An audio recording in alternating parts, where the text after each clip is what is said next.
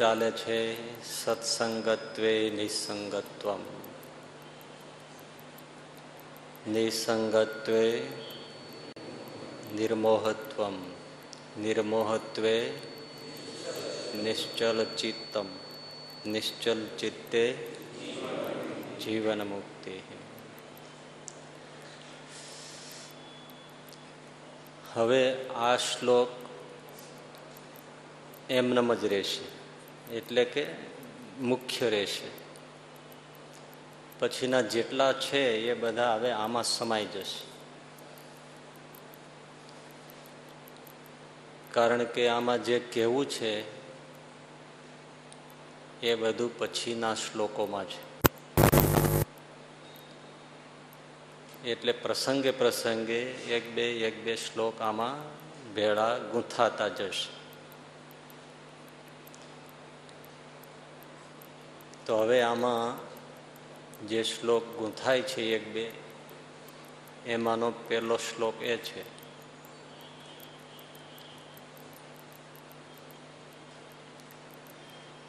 ગુરુ ચરણાંબુજ નિર્ભર ભક્ત. મળ્યો? ગુરુ ચરણાંબુજ નિર્ભર ભક્ત સંસારાત અચિરાત ભવમુક્ત સેન્દ્રિય માનસ નિયમાદ એવ પશ્યસી નિજહૃદયસ્થમ દેવમ. સત્સંગ કોને કહેવાય એ વિશે આપણે સાંભળ્યું.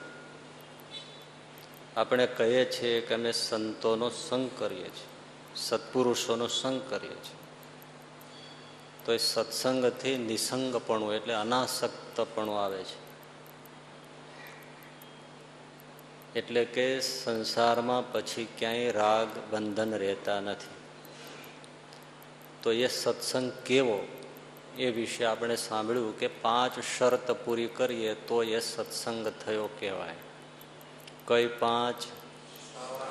શ્રવણ, સહવાસ, સેવા, સ્નેહ, સમર્પણ.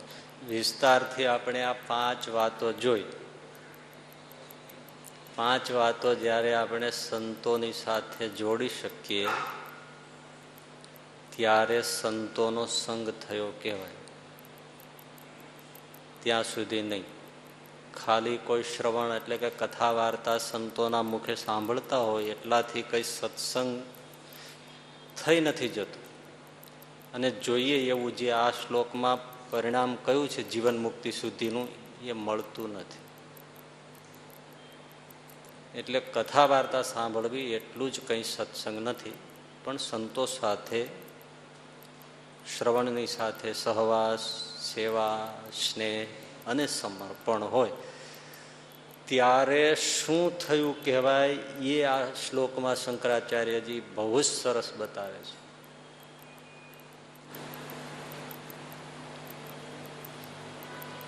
કે ગુરુ ચરણાંબુજ નિર્ભર ભક્ત. ગુરુ ચરણાંબુજ એટલે ચરણ કમળ.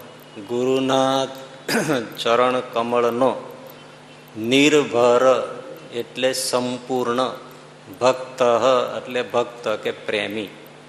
આ પાંચ વસ્તુ સંતો સાથે જ્યારે કરે ત્યારે એ ગુરુ ચરણ કમળનો, સંત ચરણ કમળનો પૂરેપૂરો ભક્ત થયો કહેવાય.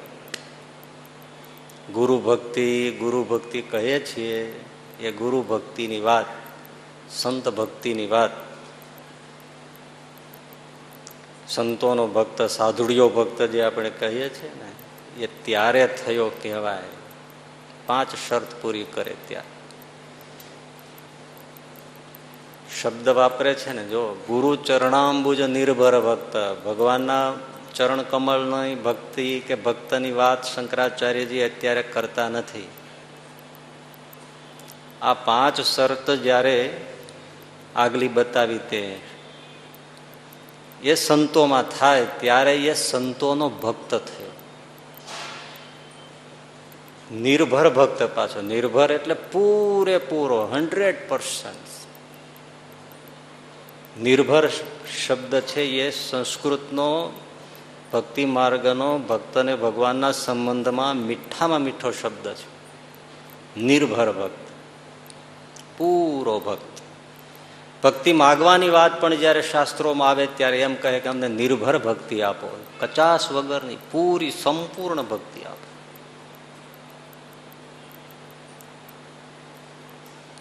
આટલું કરે ત્યારે તો એ સંતોનો પૂરો ભક્ત થયો.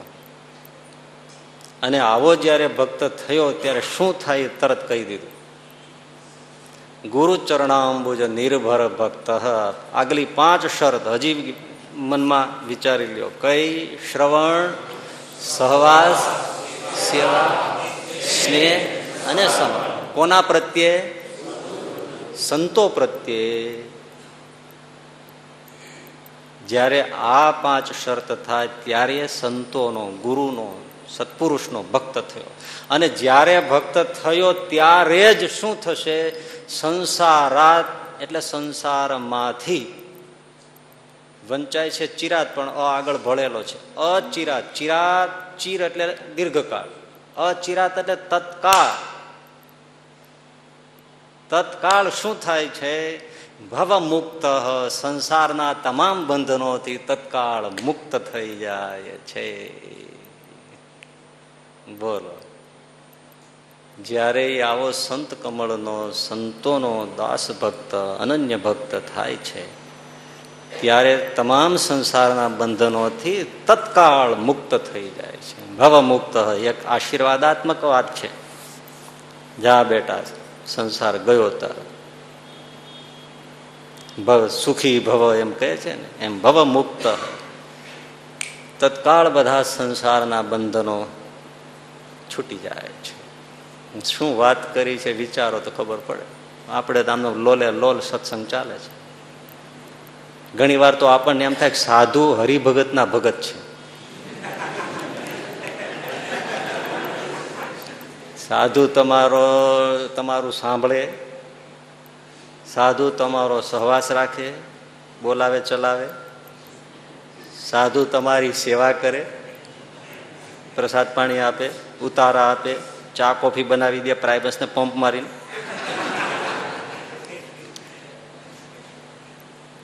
અને તમારામાં હેત રાખે, હસીને બોલાવે, વાહે હાથ ફેરવે, તમારા સુખ દુઃખ પૂછે અને તમને સમર્પિત થઈને રહે. તમારાથી વિશેષ એને કાંઈ ન હોય. આવું ઊંધું થઈ ગયું. આમાંથી બેમાંથી એકના ક્યાંથી બંધન તૂટે? જ્યારે આ પાંચ વસ્તુ જ્યારે સંતમાં થાય ત્યારે સંસારના બંધનો તત્કાળ છૂટી જાય છે. કેટલો મહિમા છે! પણ મૂળ વાત તો બંધન છોડવા હોય તો આ સમજવાની જરૂર છે, નહીંતર કશી જ જરૂર નહીં. બંધન છોડવા હોય તો આપણે તો સંતો પાસે એટલે જઈએ છીએ કે અમારા સંસારના બધા થાંભલા અકબંધ ઊભા રહીએ. બોલો, સાચું એમ જ છે ને? અમારા દીકરા દીકરી બરાબર રહે, અમારા વ્યવહારો બરાબર રહે, ધંધા પાણી બરાબર રહે. આ વર્ષે 10 કરોડ જ કમાઈ આવે, આવતે વર્ષે 20 કરોડનું થઈ જાય. ભલે બીજાનું કરી નાખવું પડે પણ અમારું થઈ જાય. શું સત્સંગ જામ્યો છે કાંઈ?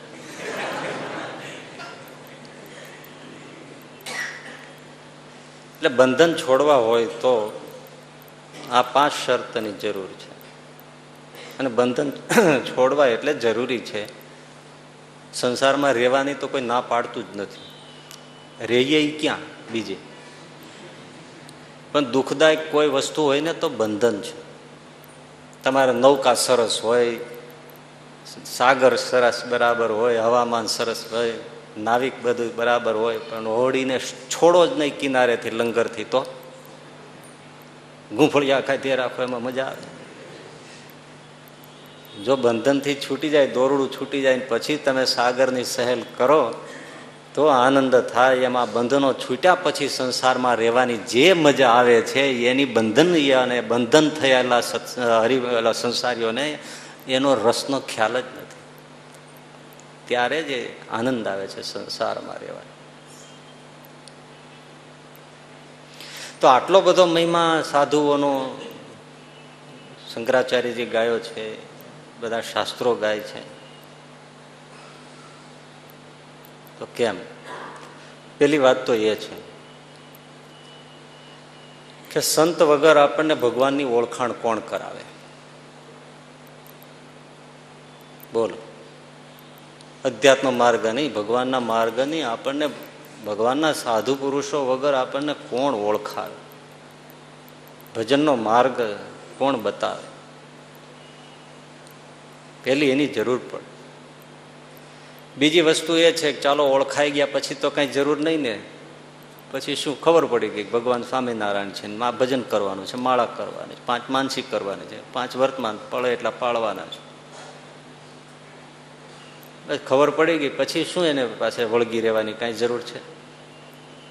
જરૂર એટલે છે કે જીવન છે, પળે પળે કેટલી સમસ્યાઓ આવે છે જીવાતા જીવનમાં, સાંસારિક જીવનમાં તેમજ આધ્યાત્મિક જીવનમાં. એ સમસ્યાઓમાં આપણને હૂંફ કોણ આપે? આપણને સહારો કોણ આપે? આપણને બહાર કોણ કાઢે? માર્ગદર્શન કોણ આપે? પળે પળે જરૂર પડે. જીવવું છે ત્યાં સુધી ફેમિલી ડૉક્ટર જવાની જરૂર પડે કે નહીં? નિત નવા રોગ થાય ત્યારે હળી કાઢીને અડધી રાતે જવું ક્યાં? ત્યારે સાધુઓ એ છે આપણો જ્યારે વિપત્તિ કાળનો વિહામો છે, હોંકારો છે, ત્યાં જઈને આપણે પગે પડે.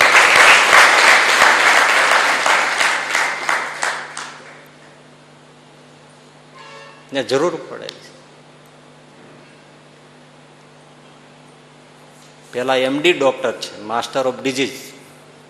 આ એમએમડી છે, master of mind disease, mental disease. આ મનના રોગીઓના ઈલાજ કરનારા છે.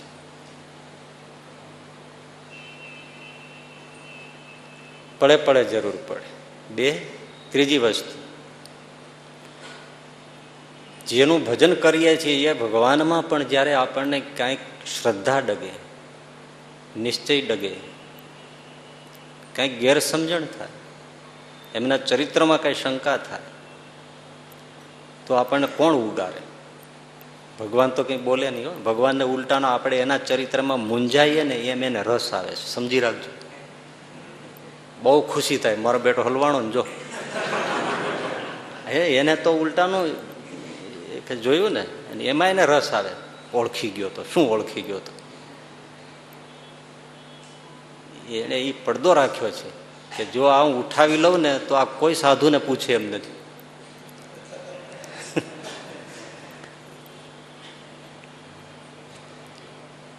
શ્રીજી મહારાજે પોતે કહ્યું છે, અમે જેને જેને પરચાન ઐશ્વર્ય બતાવીને સાધુ કર્યા એ બધા ભાગી ગયા છે, લગભગ નથી ટક્યા કોઈ. કારણ કે ઐશ્વર્ય પ્રતાપ જોઈને આવે, સાધુ થઈ જાય, પછી મનુષ્ય ચરિત્ર જોવે એટલે ભાગી જાય. પણ જેણે જેણે સાધુઓએ જ્ઞાન દઈ દઈને મૂંડ્યાને સાધુ કર્યા એ બધા રહ્યા છે. માટે સાધુના ભક્ત કરીએ છીએ.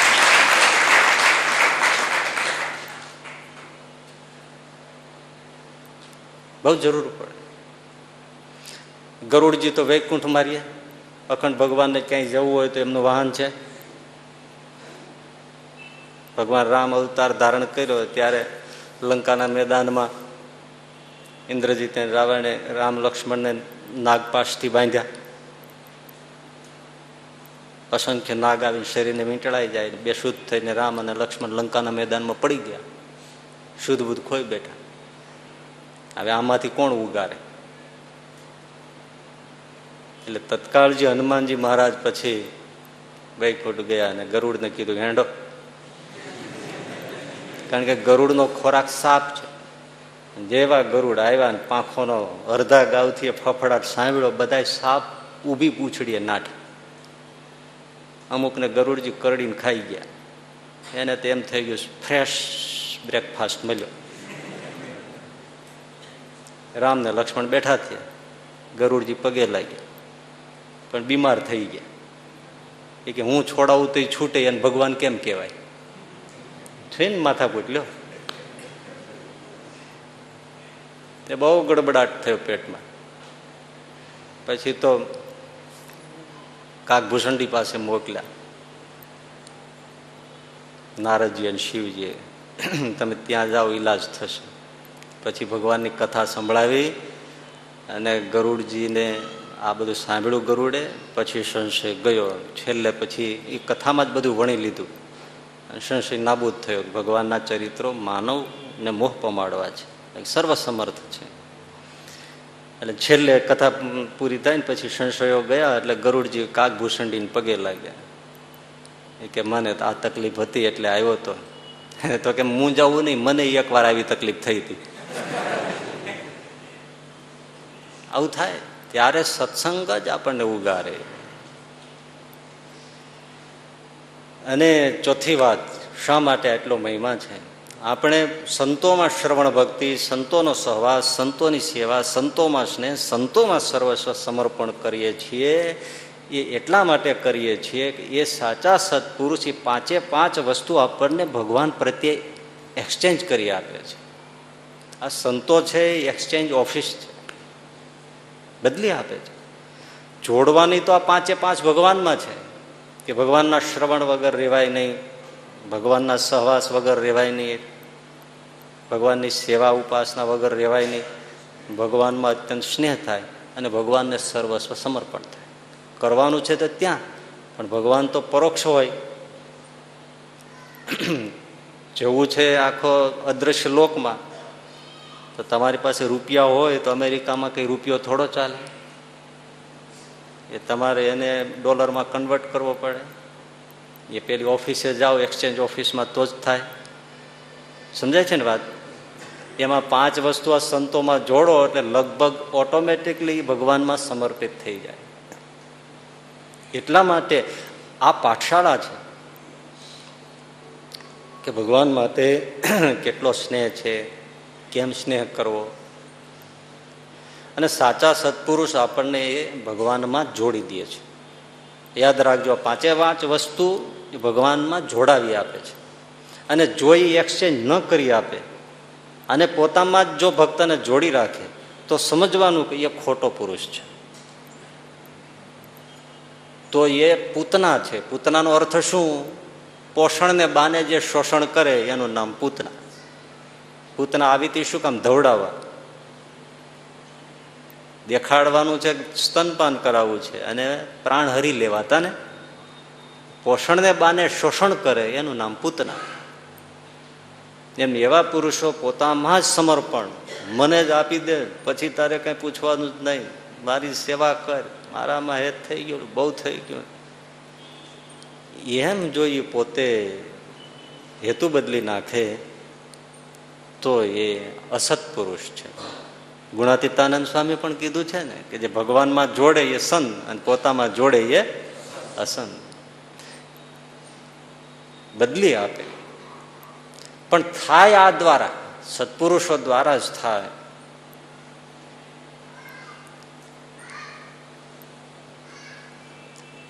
અને સીધી વાત છે કે ભગવાનમાં જ્યારે પાંચે વસ્તુ જોડાય પછી સંસાર ક્યાં ઊભો રહે?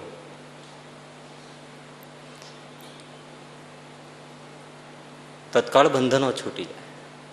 તમે જુઓ શેરડીનો કે પેલા ઘાસનો કે લાકડીનો ભારો હોય એને તમે બે બંધ માર્યા હોય, બે છેડે આંગળી જાય એમ ના હોય, એકે લાકડી હલે એમ ન હોય.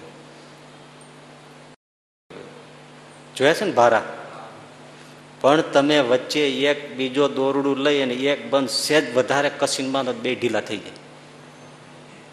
એમાં પાંચે પાંચ વસ્તુ જ્યારે સાધુઓમાં થાય ત્યારે સંસારના બંધન આપોઆપ ઢીલા થઈ જાય, બધા હરી જાય, નીકળી જાય અને ભગવાનમાં હેત થઈ જાય, ભગવાનમાં સમર્પણ થઈ જાય. આ સત્સંગમાં પાંચ થવી જોઈએ, ત્યારે બીજા બંધનો આપોઆપ સંસારાત અચિરાત ભવમુક્ત છૂટી જાય છે. પણ કેવો ભક્ત, કેવો ભક્ત થાય? કેવો ભક્ત? હા, શબ્દમાં છે રસ, એ ભૂલી જાવ તો ના ચાલે. કેવો ભક્ત? કેવો? કેમ 2% જ બોલે છે? નિર્ભર ભક્ત. ન થાવ તો કઈ નઈ, બોલો તો ખરા, તમને તેમ વળી બુકિંગ થઈ જશે. કેવો ભક્ત? નિર્ભર ભક્ત. એક શબ્દનો અર્થ આપણે નિર્ભરનો કર્યો. કેવો? પૂરો.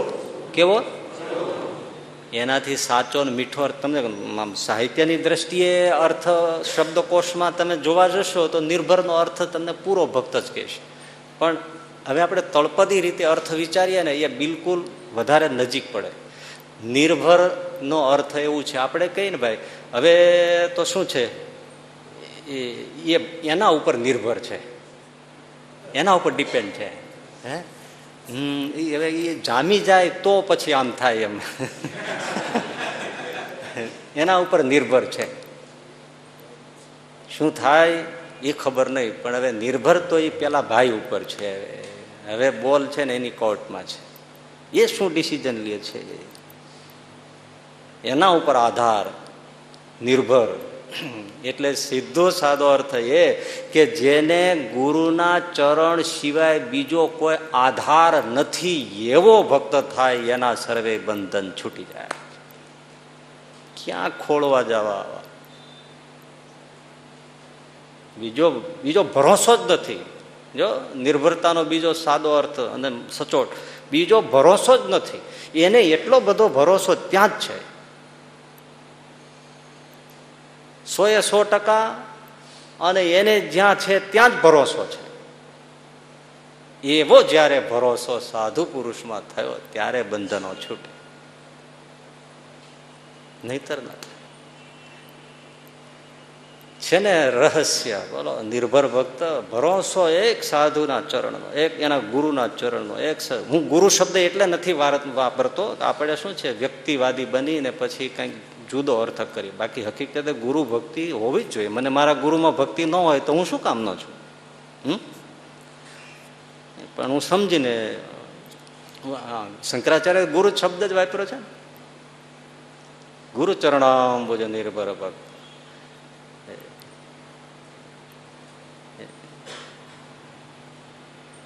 આપણે કેવું કહીએ છીએ એને, હાથ હૈયારું ખેતર થોડું હોય. એનો ભરોસો હોવો જોઈએ. સમજો ને, જ્યાં ગુરુ બુદ્ધિ છે ત્યાં ભરોસો તો હોવો જોઈએ. ભરોસા વગર કામ નહીં. અને ભરોસો ઉપરાંત નિર્ભરતા, બસ પૂરી એના ઉપર નિર્ભર. હવે એને જેમ કરવું હોય એમ કરે, એ જે કહે એમ એવું થઈ જાય. આપણે તેમ કહીએ પૂછી જોઈએ, પછી આપણે જેમ કરતા એમ કરશું, પણ એકવાર પૂછી તો જોઈએ. તો નિર્ભર નથી, કાં પૂછવું નહીં અને કાં પૂછવું તો એને તમે એવો પેલા પરફેક્ટ જોવો કે ભાઈ આને પૂછીએ તો આપણું ભલું થાય એમ છે, નહીં તો પૂછવું જ નહીં. નહીં તો શું કામ પૂછવું?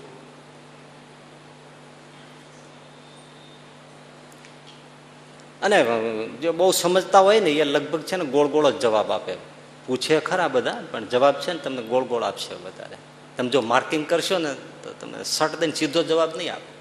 સીધો જવાબ કોઈકને જ આપશે અને અમુક પ્રસંગે જ આપશે. બાકી કે તમે આમ કરો, તમે જોવો, તમે તપાસો, તમે વિચારો, તમે આમ કરો, તમે કરો, એમ કરીને નીકળી જાય છે.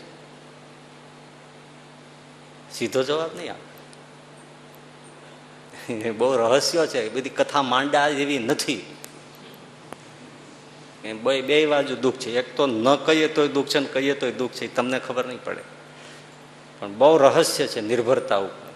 નિર્ભર ભક્ત, સાધુઓનો નિર્ભર ભક્ત થવું, ગુરુનો નિર્ભર ભક્ત થવું દુર્લભ છે. તમે વિચાર તો કરો. હું એક બે વાત તમને કહું કે ભરોસો કેટલો એને એના ગુરુમાં હોય.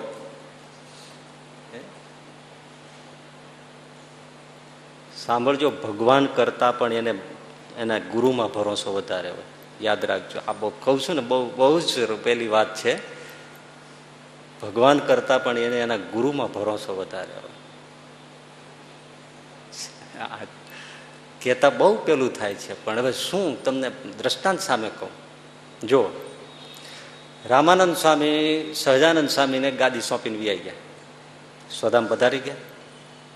મુક્તાનંદ સ્વામી ભુજ ગયા, સહજાનંદ સ્વામી ઐશ્વર્ય છૂટા મૂક્યા માંગરોળમાં. જે આવે એ ભળુદીન સમાધિ અને જુવાર બાજરીના પુળાને જેમ ખડકી દે. બાલ આવે, વૃદ્ધ આવે, યુવાન આવે, જે આવે એ બધાને સમાધિ. કોઈ 1 મહિને 2 મહિને 6 મહિને જાગે અને સમાધિ. આવી સમાધિ કંઈ સોયલી હોય, આમ થઈ જાય, જોતા આવે, ચપટી વગાડે, આંખ સરસ નજર સામે કરે અને સમાધિ થઈ જાય. કોઈ દી ભાડ્યું નહોતું આવું. પછી મુક્તાનંદ સ્વામીને સમાચાર મોકલ્યા, મયારામ ભટ્ટ મળ્યા, ત્યાં તો બહુ થઈ ગઈ, ગુરુની પાછળ તો ન થવાની થઈ. આ વર્ણીને બધું સોંપ્યું, પણ હવે આમણે જુઓ. અરે મહારાજ પાખંડ દિયો મેલી, સત્સંગમાં ન થાવું ફેલી. આવ્યા મુક્તાનંદ સ્વામી મેઘપુરમાં મળ્યા અને મહારાજને તો બહુ ગગલાવ્યા. આ તમે શું આદરી છે? જેને તેને સમાધિ, સમાધિ શું એમ સોયલી છે? યમ નિયમ આસન પ્રાણાયામ પ્રત્યાહાર ધારણા ધ્યાન સમાધિ, આ ત્યારે 8મું અંગ. અને એ આમ થાય, જે આવે એને થાય. આ ગુરુની ગાદીએ બેસીને તમારી મતિ કાં ફરી ગઈ? પાખંડ મૂકી દો. આ તમારા પાખંડ નહીં ચાલે. કેવા વડતા છે મૂર્તિ, તો વિચારો. અને મહારાજ હાવ બાળા ભોળા થઈને સાંભળે. અને જવાબ કેવો દીધો કે સ્વામી તમારી વાત સાચી, પણ એમાં હું શું કરું? કેમ? હવે બધા રામાનંદ સ્વામીને યાદ કરે છે ને એમાં સમાધિ થઈ જાય છે. હું શું કરું? તમે રોકશો તો નહીં કોઈ રોકાય. ના ના, રામાનંદ સ્વામી હતા ત્યારે આવું કાંઈ થતું નહોતું, તમે જ શરૂ કર્યું છે. એવું કે મહારાજે 4 છોકરા બેઠા તેને સમાધિ કરાવી, આમ ચપટી વગાડી. કેમ? ચારે ઢળી પડ્યા. મુક્તાનંદ સ્વામી મહારાજ કે જોવો જી સ્વામી, અને સમાધિ સાચી છે ખોટી? જો એ બધું બંધ. વિચારમાં પડ્યું ક્યાંક મળવા તો શું કેવું, તોય વિશ્વાસ ન આવ્યો. બીજી ચપટી વગાડી, બેઠા થઈ ગયા. મુક્તાનંદ સ્વામી સામો જોઈને કે અમે તો અહીંયા ગયા હતા ને, વૈકુંઠ ગયા હતા ને, ગોલોક ગયા હતા ને, રામાનંદ સ્વામી મેળ્યા, બધી વાતો મીંડા કરે. હવે આ નાના નાના છોકરા ટાબરિયા આવી બધી વાતો કરે તો મુક્તાનંદ સ્વામી તો મૂંઝાઈ ગયા. તો વિશ્વાસ ના આવ્યો. સંતદાસજી કેવા આવે, હે સદેહે બદ્રિકાશ્રમ જઈને આવે ને ત્યાં કોઈ અષ્ટાવરણ નડે નહીં, ગતિ કરે બ્રહ્માંડમાં એવા સત, એનો વિશ્વાસ, સંતના સાધુ સંતદાસના સાચા બોલ એ કે હું માનું. મહારાજ કે એને કરીએ, ચાલો સંતદાસજીને સમાધિ થાય. હા જોવો જોઈએ હવે કેમ ખોટી ગઈ. સંતદાસજી જાગ્યા અને એમણે તો મુક્તાનંદ સ્વામીને ઉધડા લીધા. એ કે રામાનંદ સ્વામીને મેં જોયા અને સહજાનંદ સ્વામીને એ તો ચમર ઢોળતા હતા. આ ભગવાન છે, આની ઉપાસના કરવાની છે. અને ઉલટાનું એમ કહ્યું કે મુક્તાનંદ કેમ માનતા નથી, એની કેમ મતિ ફરી ગઈ છે. મુક્તાનંદ સ્વામી કે હવે શું કરું? સંતદાસજીએ કહ્યું તોય ના મને. સંતદાસજી ખોટું બોલે નહીં. પેલામાંય કંઈ ચાર છોકરા એવા નહોતા જેને કંઈ ગોલોકના વૈકુંઠના ત્યાંની શોભાનું કંઈ એને કોઈ ગાઈડમાં વાંચી લીધું, ત્યાંથી પુસ્તકો નહોતા, શું વાંચે? સંતદાસજીએ કહ્યું તોય ન માન્યા. શ્રીજી મહારાજે કહ્યું તોય ન માન્યા. નજર સામે હતા તોય માન્યા નહીં. સંતદાસજીને ન માન્યું. પછી જાણો છો ને, કાલવાણી ગયા અને ખાખરાના વનમાં જતા હતા, ત્યાં જ રામાનંદ સ્વામી પ્રગટ થયા ને એકદમ પગ પકડ્યા. પછી રામાનંદ સ્વામી ક્યારે મૂકો, હું તો કહેતો કે હું તો ડુગડુગીનો વગાડનારો છું, સાચો નટવર તો આવવાનો. એ આવ્યા, કેટલી વાતો થઈ. ગાદીએ બેસાડ્યા ત્યારે મેં શું કહ્યું, હું તમે બેઠા ત્યારે કેટલી આપણે ઘણી વાતો થઈ. તમે તો સૌ પ્રથમ એને મળ્યા, એને રાખ્યા, એના પ્રતાપ ઐશ્વર્યો એ બધા તમે જ મને કાગળમાં લખી મોકલ્યા હતા અને તમે ભૂલા પડી ગયા. પણ ગુરુ હા એ જ છે, અમે એના જ ચરણની સેવા કરીએ છીએ, અમે એના જ દાસ છીએ, એનું જ કર્યું સર્વે થાય છે, એ જ સર્વોપરી સહજાનંદ સ્વામી છે, માટે એનું ભજન કરો. ત્યારે મુક્તાનંદ સ્વામીએ માન્યું. આને કહેવાય નિર્ભર ભક્ત. એ સિવાય નહીં, મને મારો ગુરુ કહે તો હું માનું. સહજાનંદ સ્વામીનું માન્યું, મને મારો ગુરુ રામાનંદ કે. અને રામાનંદ સ્વામી કહ્યા પછી એક શબ્દ ઉચ્ચાર્યો નહીં. આને ભરોસો કહેવાય. માન્યા પછી કે હા હું માનું છું, પછી પાછો હળ હળ કરી રાખે,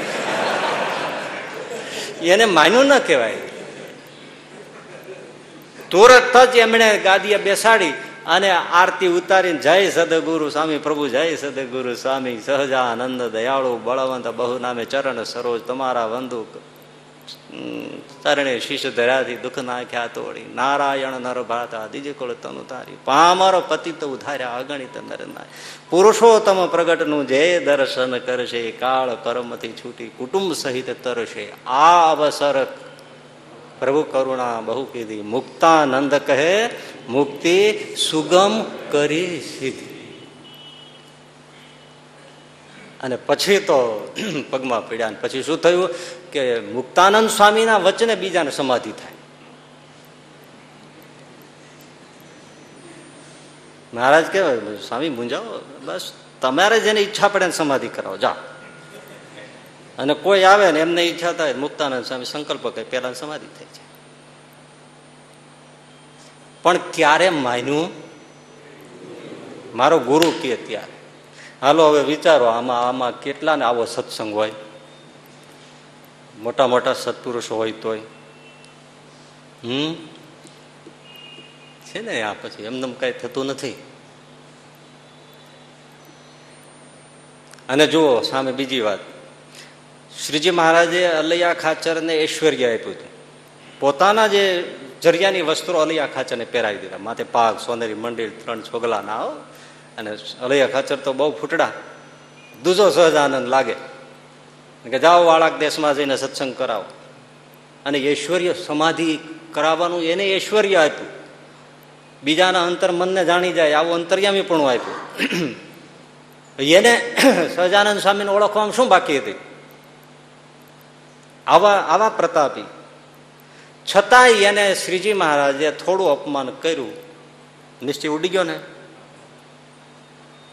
આવતા બંધ થઈ ગયા, સત્સંગ મૂકી દીધો. વર્ષો નીકળી ગયા. શ્રીજી મહારાજને સ્વધામ જવાનું થયું. મુક્તાનંદ સ્વામીને થયું કે અલૈયા ખાચર રહી જશે, કેવા છે અને આ ચૂકી જશે, હવે આ બાપ નથી રહેવાના. બિચારા વૃદ્ધ ઉંમરે પગે ચાલીને ઝીંઝાવદર ગયા. ગરડાથી અને અલિયા ખાચરને મળ્યા. અલિયા ખાચરે આદર આપ્યો, બધું આપ્યું, વાત કરી કે દરબાર તમે મૂકી દો આ બધું, આ કોણ છે એ સમજો.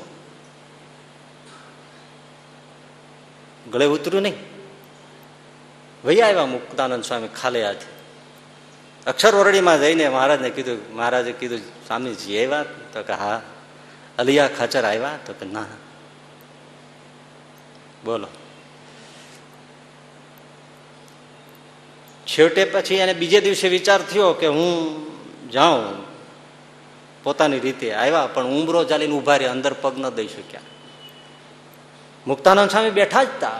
એમણે કીધું મહારાજ બહુ ખુશ થયા, ચાલો મારી સાથે ના આવ્યા પણ પછી તો આવ્યા મહારાજ. એટલે મહારાજે લુગડું માથે ઓઢેલું અને સાંભળ્યું, હા સ્વામી અલિયા ખાચર આવ્યા છે. એમ માથે તો આમ કપડું ઉગાડી નાખ્યું, આમ જોયું પણ બારસાખ પકડીને ઊભા રહી ગયા, અંદર પગ ન દઈ શક્યા. થોડીક સેકન્ડો મહારાજે જોયું કે અંદર આવે તો હમણાં અપનાવી લઉં, પણ ન અંદર પગ દીધો. મહારાજ માથે લુગડું ઓઢી ગયા, અલિયા ખાચર પાછા વળી ગયા અને એ જ દિવસે શ્રીજી મહારાજ સ્વધામ પધારી ગયા. કેમ પાછા ન વળી શક્યા? કારણ કે આવા સમર્થ હોવા છતાં કોઈ સંતમાં ગુરુ બુદ્ધિ નહીં. કોકનો ભરોસો તો હોવો જોઈએ ને, નિર્ભર ભક્ત કોઈનો નહીં. સમજાય છે વાત? કોઈનો ભક્ત નહીં, કોઈનો ભરોસો નહીં, કોઈ સાધુનો. આવડા આવડા મોટા મોટા ગોપાળાનંદ સ્વામી જેવા, મુક્તાનંદ સ્વામી, બ્રહ્માનંદ સ્વામી, કોઈનો નહીં. ઘણા એવા ભક્તો હતા, અનાડી હતા, એવા હતા જે સત્સંગ નહોતો સ્વીકારેલો, ગુણ બુદ્ધિવાળા હતા, પણ કોઈ કોઈમાં ભરોસો હતો જ નહીં. મને બ્રહ્માનંદ સ્વામીમાં હેત છે ને ભરોસો છે. તો એવા પાપીને પણ અંતકાળે સહજાનંદ સ્વામી તેડવા આવ્યા છે. પણ કોઈને જે એક પણ સંતનો ભરોસો નહીં, એનો ઉદ્ધાર કોણ કરે? અલિયા ખાચર આમ રહી ગયા, કોઈનો ભરોસો નહીં. ભરોસો સંતોનો બહુ મોટી વાત છે. આ કંઈ તમારી પાસે લઈ નથી લેવો, પણ કલ્યાણની વાત વિચારવાની. અને કાંઈ એમ તમને કંઈ ભરોસો થઈ જાય એવું કંઈ નથી. એ હમ સબ સમજતે. અમે જે હું ખાલ પર્ટિક્યુલરી હું મારી વાત કરું, હું તો આ પ્રભુ અને એના જે સંતો ભક્તો થાય એના ગુણગાન ગાવા માટે જ બળ કરું છું. બાકી મારે કંઈ એવું નથી કે તમે સમજી જાઓ, એવું મને સપને નથી કે તમે સમજી જાઓ, તમે જ્ઞાની થાઓ ને, એ વાતમાં માલ નથી. એવું અમે કહીએ છીએ સત્ય છે ને, અમે તમે કહો છો જો સમજતા હોઈએ તો એ તમારો ભ્રમ છે. અમારે તો આ કથા કરીએ એમાં અમને આનંદ આવે છે કે કઈ લેવા દેવાની વાત નથી. આમ પણ એ આ સંતોના ભરોસા વગર કામ નથી થતું. પણ આ સમજવામાં તો સંતોય રહી જાય છે ને, એમાં હરિભક્તોની ક્યાં વાત છે? ભેળા રહેતા હોય તો ઊભા વાહડા જેવા જ રખડતા હોય. હા, એમાં કાંઈ હોય નહીં, કાંઈ કશું આવે નહીં ને. તમે સમજાવવા તો સમજાય નહીં, ઉલટાઈને મનમાં બે ગાળ દે. પણ એને તેમ છે ને કે ભગવા પહેરી લીધા કલ્યાણ થઈ ગયું, શું તંબુરો થઈ ગયું એમ થતું હોય છે.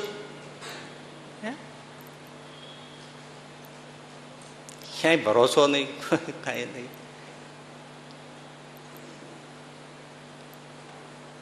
મોકો મળ્યો હોય તો છાંડી જાય, ચૂકી જાય, બહુ મોટી વાત છે. અને ઘણા બહુ રુજુ હૃદયના હોય છે, એ સાધનો ઓછા કરતા, આવડત ઓછી હોય, પણ પાર ઉતરી જાય હોય એના ઉપર ભગવાન હેત કરે. એવા એવું ઘણી બધી એવા પ્રસંગો છે, પણ હું તમને સભામાં કહી નથી શકતો કે ભોળાનો કેવો ભગવાન હોય છે. બહુ કાબા થવામાં માલ નથી, બહુ બુદ્ધિના ડાપણ કરવામાં બહુ માલ નથી. આપણે સંતોને છેતરી શકીએ, સમજાવી શકીએ એવી હોશિયારી એની બહુ જરૂર નથી કલ્યાણના માર્ગમાં. હા, વ્યવહારમાં જરૂર હશે. ત્યાં તો વચનામૃતમાં કીધું છે, હારીને રાજી થવાની વાત છે.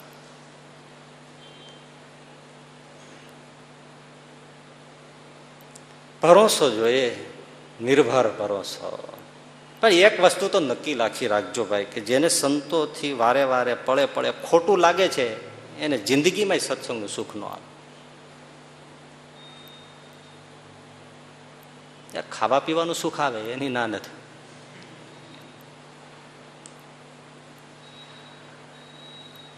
નિર્ભર ભક્ત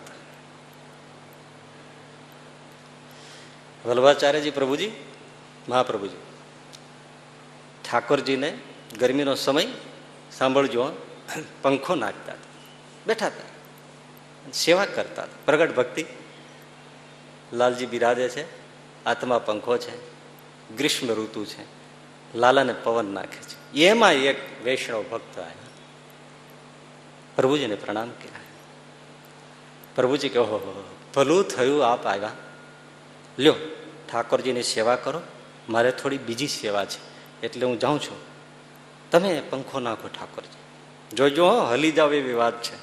સાંભળો છો ને ગુરુ, તમે મારા ગુરુ છો.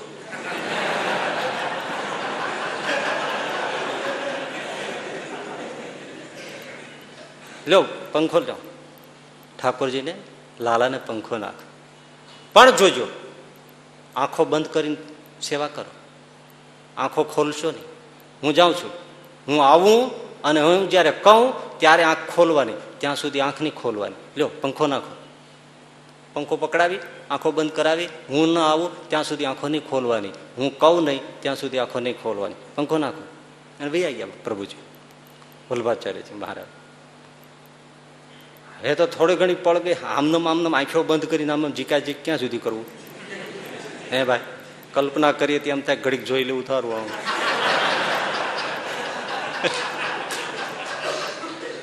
આવું પણ ભાઈ ઓલો ભગત એ વૈષ્ણવ એટલે વૈષ્ણવ, બસ આંખો બંધ પંખો નાખ્યા કરે. ઠાકોરજી રાજી થઈ ગયા, લાલો પોઢ્યા હતા ને, રાજી થઈ ગયા, એમાંથી પ્રગટ થયા. કિશનજી મહારાજ શું જોઈ રહ્યા છો? ભગવાન કૃષ્ણ પ્રગટ થયા. પેલા ભગતને કે ભગત વૈષ્ણવ, હા આંખો ખોલો, હું તમારી ભક્તિથી રાજી થયો છું. તમે પ્રભુજીના કહેવાથી તમે આંખો બંધ કરીને જે સેવામાં વ્યસ્ત થયા, હું રાજી થઈ ગયો. તમે મનને જીતીને સેવા કરી છે. લો હું તમને દર્શન દેવા આવ્યો છું, દર્શન કરો. તો કે ના, મારા ગુરુ કહે નહીં ત્યાં સુધી હું આંખ ખોલીને આપનું દર્શન નહીં કરું.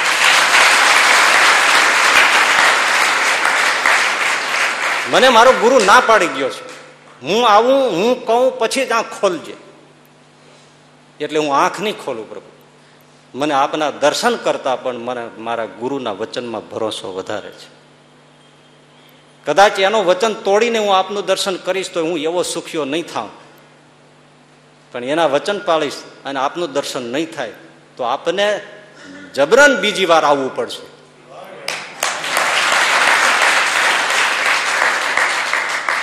અને એક વાર કદાચ દર્શન કરી લઈશ તો કદાચ એક જ વાર થશે, પછી નહીં થાય. અને દર્શન થાય કે ન થાય, મને તો મારો ગુરુનો ભરોસો છે. મને એ કહીને ગયા છે હું કહું નહીં ત્યાં સુધી આંખ ખોલવાની નહીં. અને પછી પ્રભુજી આવ્યા અને કીધું ભગત આંખો ખોલો, અને આંખ ખોલો તો મૂર્તિ જ હતી સામે, કાંઈ નહોતું. પ્રભુજીએ કીધું સેવા ભાવથી કરીને. હા પ્રભુ બહુ ભાવથી કરી. શું કાંઈ થયું? તો કે આપ જાણો છો, પછી શું કામ પૂછો? બસ રાજી થયા. પ્રભુજીને કહ્યું, કૃષ્ણ ભગવાનને કીધું મહારાજ હવે હું કહું છું આમને આપ દર્શન આપો. અને ભગવાન પ્રગટ થયા અને દર્શન આપ્યું. એને કીધું હતું ને તમારે જબરન આવવું પડશે, પણ વિચાર કરો આપ કોણ રીએ. તરત જ એમ થાય કે ભગવાનના દર્શન હાટું તો બધું કરીએ છે, ગુરુ ભલન પડ્યો તડકે.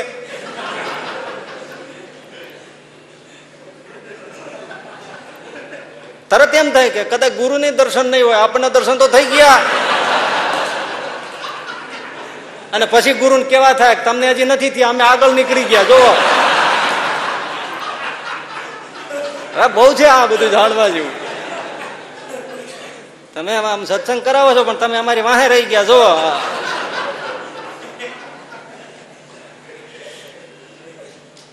આને કહેવાય કેવો ભક્ત? અરે હોંકારો કરો, નિર્ભર ભક્ત. હા બહુ મીઠો છે, હું તો નિર્ભર બોલું છું ત્યાં કાંઈક થાય છે મને. નિર્ભર ભક્ત બીજું એમાં ઘૂસે જ નહીં, પૂરો નિર્ભર. બિલાડીએ જેમ એના બચ્ચાને મોહમાં પકડી હોય, બસ એ બચ્ચું છે ને બિલાડીને નિર્ભર છે, એને જ્યાં લઈ જવું ત્યાં લઈ. દ્રઢયે ન ચરણના કેરો ભરોસો, દ્રઢયે ન ચરણના કેરો, આ ચરણનો મને દ્રઢ ભરોસો છે.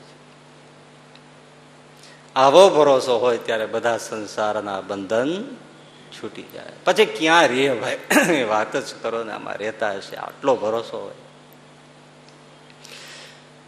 પણ હવે જે શ્લોક છે ને એમાં ચેતવણી બહુ સરસ છે.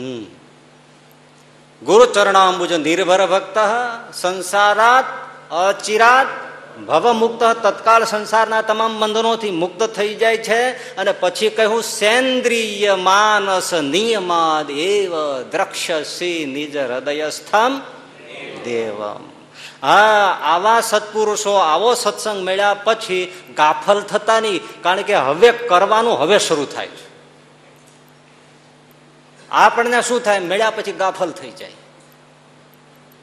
કે હવે શું કરવાનું છે. જેને પામવા હતા, જેને મળવા હતા, એ તો મળી ગયા. અને આવડો મોટો સંતોનો મહિમા છે, તો ભાઈ બીજું કરવાનું શું હોય, બસ ખાઈ પીને મજા કરો. તો તરત બીજી લીટીમાં લખી. આને શાસ્ત્ર કહેવાય, આ સત્પુરુષોની રચના આને કહેવાય, આમાં ગાફલ ન હોય. તમે જો તરત જ બીજી કડીમાં લખ્યું. તમે એમ માનતા નહીં કે આ બધું મળી ગયું ને હવે બંધનો છૂટી ગયા ને હવે બધું થઈ ગયું, બધું સાધુ કરી દેશે, હવે અમારે કશું નહીં કરવાનું, બસ લાડવા પાણી ખાઈને મજા કરવાની. નહીં, આ તો આમ તમારે હવે હવે જ મેં કહ્યું હતું ને તે દિવસે કે કરવાનું તો હવે શરૂ થાય છે. તમે 25 લાખની દુકાન લ્યો ને 50 લાખનો માલ ગોઠવો, એનાથી ખાટી ગયા? એટલે હવે જ શરૂ થાય છે સાચું. જો હાયલું તો હાયલું, નહીતર ગયું. 75 લાખનો ખર્ચો કર્યો એ કઈ શો માટે કર્યો છે? વેચાયની તો શો જ છે.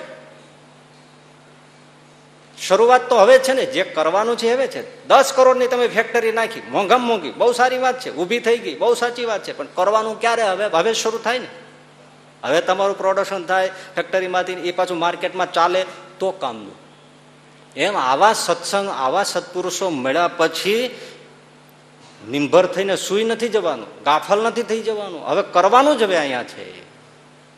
શું કરવાનું છે કે ઇન્દ્રિયોનો સંયમ કરો અને મનનો સંયમ કરો. આ મન અને ઇન્દ્રિયોનો સંયમ કરીને તમે સત્સંગ કરશો ત્યારે તમને ભગવાનના દર્શન તારા હૃદયમાં થશે. બહુ મોટી વાત છે. 18મા વચનામૃતમાં એટલે શ્રીજી મહારાજ કહે છે કે હવે આવા ભગવાન મળ્યા તો હવે પછી શું કરવાનું રહ્યું. એમ અંતઃકરણને ગાફલાઈ આવી જાય છે. અને મોટો દોષ હોય સત્સંગનો, સત્સંગ માર્ગમાં, અધ્યાત્મમાં, તો આ ગાફલતા આવી. મળ્યા પછી જ પાંડવે 18 દિવસનું યુદ્ધ હતું મહાભારતનું, જીતી લીધું, વિજય ઘોષિત થઈ ગયો. પછી હંમેશા યાદ રાખજો, સલામતીમાં જ ગાફલાઈ આવે છે.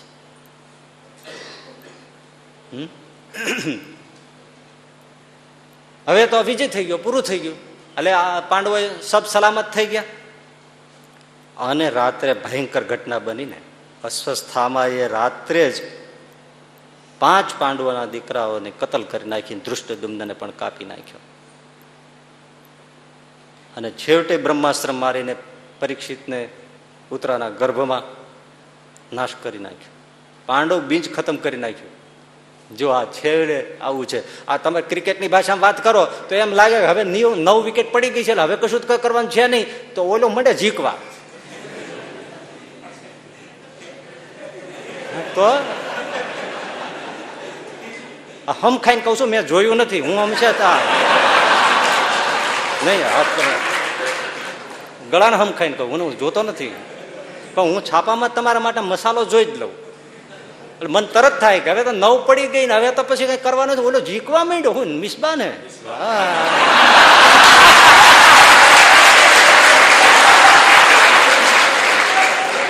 અમારામાં એક હરિભગત બેઠો છે, તરત મને એસએમએસ કર્યો, હેપી દિવાળી. ફટાકડા ફૂટ્યા ને એટલે એસએમએસ મેં કીધા કોનો આવ્યો, એસએમએસ આમ કઈ દબાયો તો હેપી દિવાળી મેં કીધું ભલે થઈ. પણ તરત છે ને એમ થયું હવે તો હાથમાં આવી ગયું ને એટલે તરત લૂઝનેસ આવી જાય, બોલિંગમાં, ફિલ્ડિંગમાં, બધામાં, એટલે લાભ લઈ લે દુશ્મન. અને પછી ચેતી જાય કે આમાં ચેતવા જેવું છે, તો પછી ડફ દઈને પડી જાય. ગાફલાઈ છે એ મારી નાખે બધું મળ્યા પછી આ. અને ઘણી વાર છેલ્લે છેલ્લે જ મેદાન હારી જીતી બાજી હારી જતા હોઈએ છીએ જીવનમાં, અને પછી આપણે એટલું જ ધ્યાન રાખ્યું હોત ને તો મજા આવી જાત. ઘણા નથી કહેતા ને બારમા નાપાસ થાય, ઓછા ટકા આવે, પણ થોડુંક છે ને આ વર્લ્ડ કપ હતો ને નડી ગયો, થોડુંક ધ્યાન રાખ્યું હોત ને તો 80 ઉપર આવી જાય. પણ હવે શું, એ ગાફલાઈ મારી નાખે છે, બહુ મોટો દોષ છે. એક ગુરુ એમના શિષ્યો હતા ને એમને કીધું ચલો જંગલમાં એક બાજુ લઈ ગયા, મોટું વખંબર તોતીમ ઝાડ ઊંચું બહુ બહુ બહુ ઊંચું, એમાંથી એક બે શિષ્યને એક પછી ઊભા કરીને ચડો, સમજવા જેવું ચડો, આને આવો જેટલું તમારાથી જાય એટલું ઉપર ચડો. પેલા ઝાડ ઉપર ચડે અને ગુરુ એટલું જ બોલે, આમ ઈશારો કરે, એટલે મતલબ હજી હજી જાઓ, હજી ઉપર જાઓ. હવે પાતળી પાતળી ડાળખીઓ આવે ઉપર, તો આપણે ટંકલોશ કહીએ ને ગુજરાતી તળપદીમાં, ટંકલોશ ગયો આખી આખી આમ આમ ઝાડ થાય. ગુરુ કે હજી જાઓ હજી જાઓ. ઓલાને એમ થાય કે ભાઈ ક્યાં જાવું આમાં, પણ પેલા આમ આમ જાય. પછી એને કે નીચે આવો, પેલું ધીમે ધીમે બધું નીચે આવે, પણ જેવો સલામત સ્થિતિએ પહોંચી જાય થડ પાસે એટલે તરત ગુરુ ઉભા થઈ જાય. જોજે જાળવજે, પગ લપસે નહીં, પડી જતો નહીં, બહુ સંભાળજે. વળી બીજાને ચડાયો, છેક ટોચે પહોંચાડે, પછી હેઠો ઉતારે. જેવો થડ પાસે સલામત આવવાનો થાય ગુરુ તરત ઉભા થઈ જાય, જોજે જાળવજે, સંભાળજે, પડી જતો નહીં, લપસી જતો નહીં. તો 49 બેઠા હતા ને ઉભા થઈ ગયા. એ ગુરુજી એક પ્રશ્ન થાય છે કે જ્યાં ખરેખર બીક છે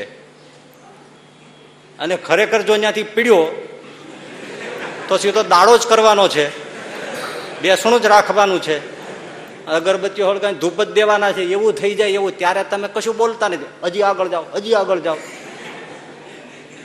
અને આખો બિચારો હલતો હોય, ઝાડવું હલતું, અમારા જીવ હલતા હોય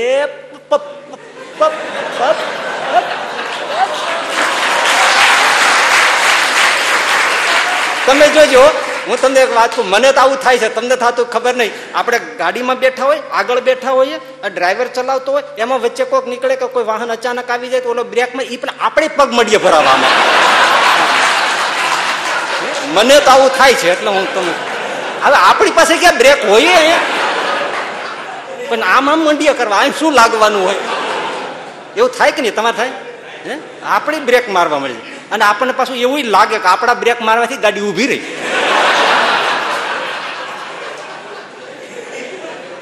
એમ ઓલા એ કે ગુરુજી ઓલું ઉપરથી જયારે ખરેખર એને કહેવા જેવી જરૂર હતી કે તું સંભાળજે, પડ્યો તો મર્યો સમજજે, પછી તારો બાપે હગો નહીં થાય, એવું ત્યારે કહેવાની જરૂર છે. હવે જયારે સાવ થર્ડ પાછે પડી જાય, આવી જાય, ત્યારે તમે કે ઊભા થઈ જાઓ ને. એટલે તો કે બેટા, આ શીખવાડવા માટે જ હું અહીંયા આવ્યો છું.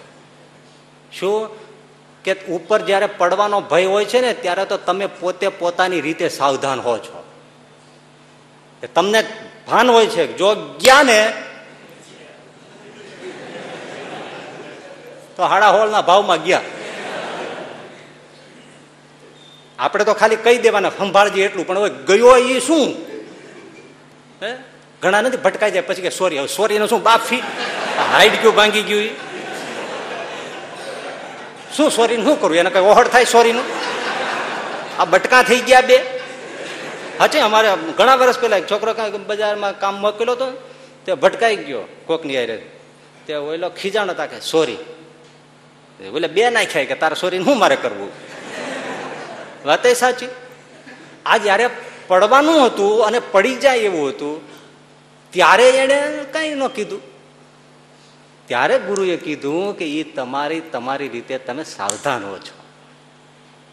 પણ જ્યારે તમને એમ થઈ જાય કે હવે મને કોઈ વાંધો નથી, ત્યારે બેટા મારે એ જ બતાવું હતું કે તમે આ બધા 49 ચડો છો ને એમાં કેટલાય થડ પાસે આવીને જ પડો, અને મારો અનુભવ છે, ત્યાંથી જ લપસે. અને તમે જોજો, યાદ કરો, આપણે રમતા હોય નાના હોય ત્યારે એ લઘુ ઉપરથી ઓછા પડે, થડ પાસે આવીને પગ લપસી જાય, ભબ દઈને હેઠો પડે. કેમ? સલામત થઈ જાય છે એટલે ગાફલ થઈ જાય છે, ગાફલ થઈ જાય એટલે પડી જાય છે. જ્યારે સાધક એમ માનવા માંડે છે કે હવે મારે કંઈક કરવા જેવું લાગતું નથી ત્યારે પતન થાય છે. એમ આ સત્સંગ મળ્યા પછી જ જે છે એ કરવાનું છે, ત્યારે સાવધાનીની જરૂર. એટલે કે હવે આ મળ્યા પછી શું કરવાનું તો કે સેન્દ્રિય માનસ નિયમાદેવ, ઇન્દ્રિયોનો સંયમ કરો. હવે આજે તો એ પાઠશાળા જ નહીં, ધાર નીકળે. સારંગપુર નું છઠ્ઠાની વાત છે. આ તો ઇન્દ્રિયોની ધારાને બુઠી કરવાની, મનોમય ચક્રની, એને સત્સંગ કયો. આજે તો ધારા કાઢવાની જ વાત, બુઠી કરવાની વાત આવી ઇન્દ્રિયોની ધારાને, તે કોઈને ગમે નહીં. એ પાઠશાળાઓ ત્યાં મુક્તાનંદ સ્વામી મંડળ સાથે સુરત ગયા. સંતો 50-60 ભેળા હોય અને મુક્તાનંદ સ્વામી સંતોને બાવડે અહીંયા દોરા બાંધે. શા માટે? કે રોજ સ્વામી દોરા ઉપર નજર રાખે. જો દોરો સહેજ ટાઈટ થાય તો તરત ઉપવાસ કરાવે, રસોઈમાં તરત ફેરફાર કરાવી નાખે. કેમ? સંતોના વધારે શરીર પુષ્ટ થયા છે અને પુષ્ટ શરીર છે એ સાધકને બાધક બને. અને બહુ દોરો લબડી જાય, ઢીલો પડી જાય તો તરત સ્વામી કે સંતોને જો શરીર વધારે શિથિલ થયા છે, વધારે શિથિલ શરીર પણ સારું નહીં, માટે સંતોની દેખભાળ રાખે. કેવી પાઠશાળા વિચારે! અરે ભગવાન સ્વામિનારાયણ એ તો પુરુષોત્તમ છે, એ મળ્યા પછી તો પછી કંઈ કરવાનું જ નથી ને. છે ભગવાન મળ્યા, હવે રૂબરૂ ઓળખી લીધા પછી શું? સામે બેઠા, કાંઈ શું કરવાનું હોય? વચનામૃતમાં મહારાજ કહે છે મળ્યા પછી જેને પામવા હતા એ તો સદેહ જીવતા જ મળ્યા, શું કરવાનું હોય? તોય તમે જુઓ, આનું નામ જ સત્સંગ છે. સંતોને શું કરાવે? 3 હાથથી વધારે નજર ચાલો ત્યારે નહીં કરવાની. અને જો એમ કરવા છતાંય જો સ્ત્રીના કપડાં દેખાઈ જાય તો તે દિવસે ઉપવાસ કરવો, ધ્યાનમાં બેસાડે. અને એ તમે પ્રસાદીના પત્રો વાંચો ને તો રૂવાડા ઊભા થઈ જાય. શું મહારાજ લેફા દાદા ખાચરના દરબાર વચનામૃતમાં તમે વાંચો, અડધી રાતે ઉઠાડે. સંતો કે શું કામ છે? હાલો વાતું કરવી છે. એવું એટલે માંડ સૂતા હોય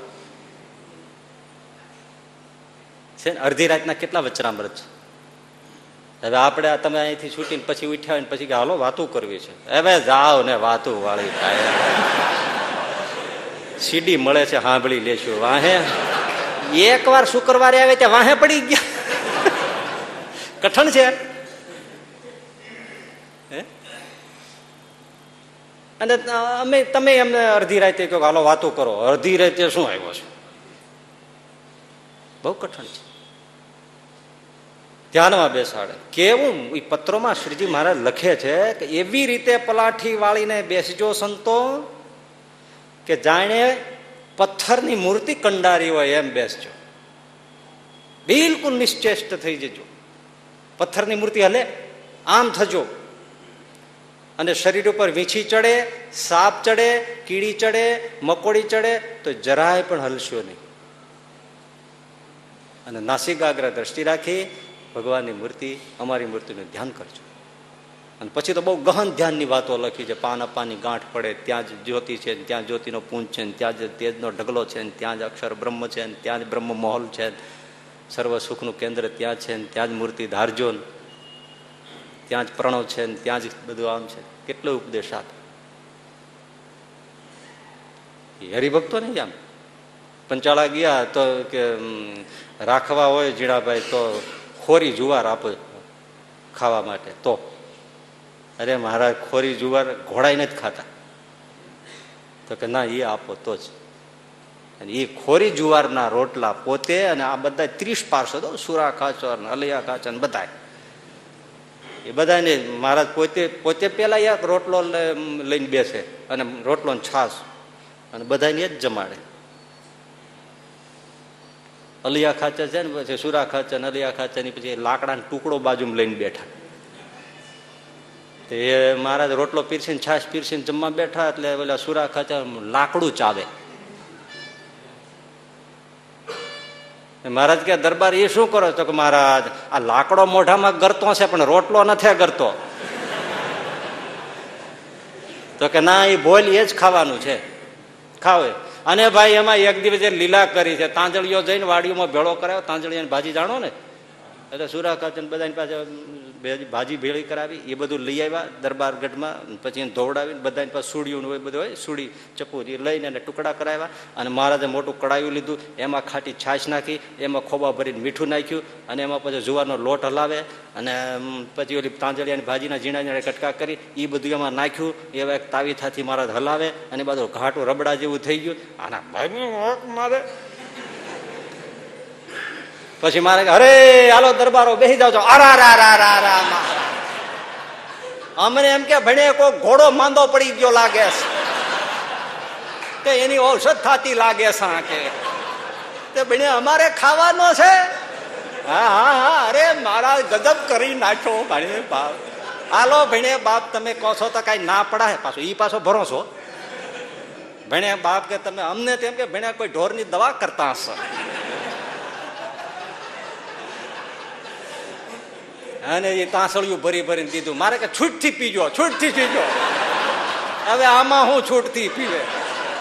અમે વિસાવદર ગયા હતા ને ત્યાં એક બાપા બહુ રમૂજી હતા, લોટની હુંડલી ભરી આવ્યા, દાળની હુંડલી ભરી આવ્યા, ખીચડીની હુંડલી ભરી આવ્યા, અને હારે પાછી એક મીઠાની હુંડલી ભરી આવ્યા, મીઠું નમક સોલ્ટ.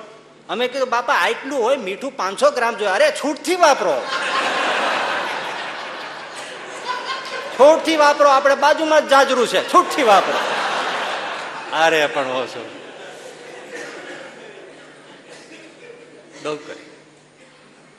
એ પછી ઓલા સુરા ખાચર ની બધા છે ને તાંજળિયાના ડાંઠિયા વીણી વીણીને ચાવે, અને પાછા સુરા ખાચર આમ હાથ નાખીને ડાંઠિયા વીણે. મહારાજ કે શું કરા રે ભાઈ? મહારાજ ભારે મજો પડતો સા હો કે શું થાય? અરે ડબોક ડબોક થતો સા, ડબોક ડબોક થતો સા કે એ રમૂજ કરતા જાય ને એ જમતા જાય. પણ ભાઈ એવા ઇન્દ્રિયોને ધારો કાઢી નાખે. સુરતમાં મહારાજ સવારીમાં નીકળ્યા હોય ને એમાં સાથે સંતો હોય, વાતો સાંભળો તમે, એમાં પ્રેમાનંદ સ્વામી બધા સંતો પાસે પાછળ પાછળ હોય. એમાં એક વૈશ્યા એની રૂમ ઓરડીમાં બેઠી બેઠી રિયાઝ કરે, અને એણે જ્યારે રાગ છેડ્યો હોય અને સ્વરને જે આરોહ અવરોહને જે આપતી હોય, મીંડ લેતી હોય સંગીતની ભાષામાં, પ્રેમાનંદ સ્વામી હવે સંગીતના કાન ચમક્યા વગર એ સંગીત જાણનારના સંદિગ્ધને તો તરત સુરાવલી ખેંચી જાય. પગમીડા ધીમા પડવા પ્રેમાનંદ સ્વામી એકદમ ઊભા રહી ગયા. શું પણ રાગની જમાવટ કરી છે, શું બંદિશ છે. આહા, પણ શ્રીજી મહારાજ આમ દૂર ગયા હતા, માણકીને ગૂંફળી મારીને આવ્યા. પ્રેમાનંદ સ્વામી દાઢી હાથ દઈને કે પ્રેમ સખી શું કરો છો? અરે મહારાજ, સંગીત સાધન છે, સાધ્ય નથી. પ્રેમાનંદ સ્વામી, સાધ્ય તો અમારી મૂર્તિ છે. જો તમે એ ભૂલી જશો તો કે વેશ્યાના સ્વરમાં લુપ્ત થઈ ગયા. ચાલો આંખમાં આંસુ લઈ આવ્યા ગરડાન સ્વામીને યાદી આપી તમે આ કર્યું ને, હવે તમારે સંગીત મૂકી દેવાનું છે. અને સંગીતકારની પાસે સંગીત લઈ લ્યો એટલે જાણે જીવ કાઢી લ્યો એ સારું પડે. હવે સિતાર મૂકી દો, અમને બધું સોંપી દો, નથી હવે તમારે કશું કરવા. કેલાને કાંઠે ઝૂંપડું બાંધીને રહો, અખંડ અમારું ભજન કરો, અને ચાંદ્રાને વ્રત કરો. ભગવાનની હારે રહ્યા છે. પણ પ્રેમાનંદ સ્વામી છોડી દીધું, મૂર્તિનું ધ્યાન કરે, બસ ભજન કરે, જપ કરે અને વ્રત કરે. ત્યારે પછી દોડીને અડધી રાતે ઉઠીને એની ઝૂંપડીએ જઈને બથમાં ગાલીને ભેટી પડે. સેન્દ્રિય માનસ નિમાર એવા આ સાચો સત્સંગનો અર્થ જ આ અહીંથી જ શરૂ થાય છે ને. તમે મોટા મોટા સંતોને પાંચેય વસ્તુ એની સાથે હોય એ આ જ કરાવે. એ ભાઈ જોજો, ભજન કરજો, અહીં બેસો, તપ કરજો, વ્રત કરજો. હે, એ એમ ન કે ભાઈ તમે હુવાળા ગાડલા પાથીને હુઈ જજો. કૂતા હોય તો તરત એમ કે ઉઠો ભાઈ તમે, હા આપણે હોય હેઠા બેઠા હેઠા હોય જાઓ, હેઠી પથારી કરો, હેઠી પથારી કરો. હે તો આ બાલમુકુદાજી સ્વામી, યોગેશ્વરદાસજી સ્વામી સાધુ થઈને થોડો વખત થયો હતો ને બરોબર 11 વાગે ભંડારમાં રોટલા કરે, રસોડું બધું હોય, સંતો બનાવતા હોય, શીખતા હોય, એ થાય એટલે ગુણાતીતાન સાહેબ ભંડારમાં આવે. ક્યાં બાલમુકુદાસ અને યોગેશ્વરદાસ, ક્યાં? હા સ્વામી, હાલો હાલો બાપડા મારી વાહે હાલો, હારે લઈ જાય. પોતે આ જુનાગઢનું જે મંદિર દેખાય છે ને સામે, હા, એ સભા મંડપમાં પોતે થાંભલે બે અને બે સાધુને વૈશાખ મહિનાનો તાપ ચોકમાં સામે બેહાડે 11 થી 12 વૈશાખ મહિના. બેસો ત્યાં ખુલ્લા માથે, આંખું મીચો અને મહારાજની મૂર્તિનું ધ્યાન કરો. બધા બે બેસ વૈશાખનો તાપમાં, એક તો રસોડામાંથી આવ્યા હોય અને તે દિવસે કઈ એવું નહોતું સવારમાં એકદમ ચિલ્ડ મિલ્ક પીને આવ્યા હોય.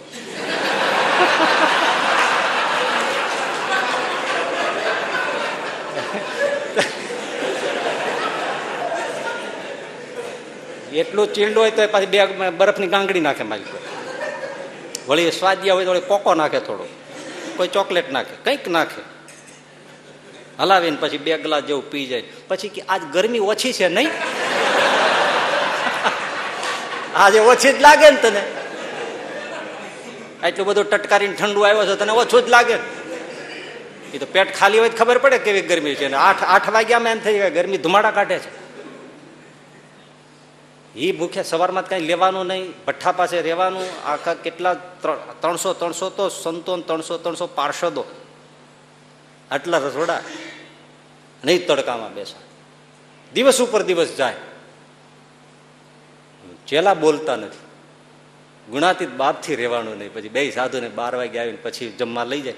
ત્યારે 30મે દિવસે બોલ્યા કે તમને કંઈ થતું નથી? હું તમને ધોમ તડકામાં, આટલા બધા સાધુ એમને બેઠા છે ને તમને 2 જણાને તડકામાં હું બેસાડું છું.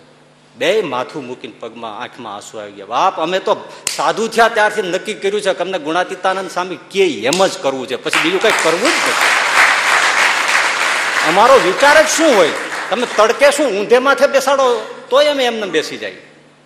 આ નિર્ભર ભક્ત, વિચાર જ નહીં. નહીતર આપણે એક દિવસમાં તરત ન થાય કે સ્વામી આની જરૂર નથી.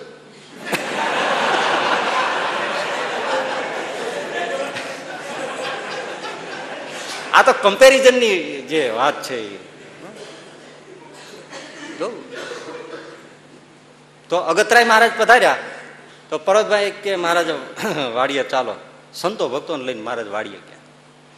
હવે આ પાઠશાળા જ આખો દિવસ ને રાત આ જ ચાલે. કથા વંચાતી હોય તો એમાંથી જો કેવા પ્રશ્નો કાઢ્યા છે. આપણે તો વચના પર જ્યારે વાંચીએ ને ત્યારે હું છે ને પહેલા વચનાની શરૂઆત કરું ને પછી ક્યારેક વિચારું હવે શું પ્રશ્ન પૂછશે. હાલો, આપણને તો આવો પ્રશ્ન મગજમાં નથી આવતો, કેવો કાઢે. આપણે જેને આમ જાડા લુગડા વાળા અને એમ જાણીએ કે આમ એ બાળા ભોળા હશે ને બીજું વિચારતા ન હોય, ત્યાં જ નૃસિંહાનંદ સ્વામી. આપણને એમ લાગે ખાખી બંગાળી સાધુ, બીજું શું પૂછશે? ત્યાં કે મહારાજ એકોહમ બહુ શ્યામ પ્રદાય, આ શ્રુતિનો અર્થ અમુક આમ કરે છે તો સાચો અર્થ શું છે? હે, જો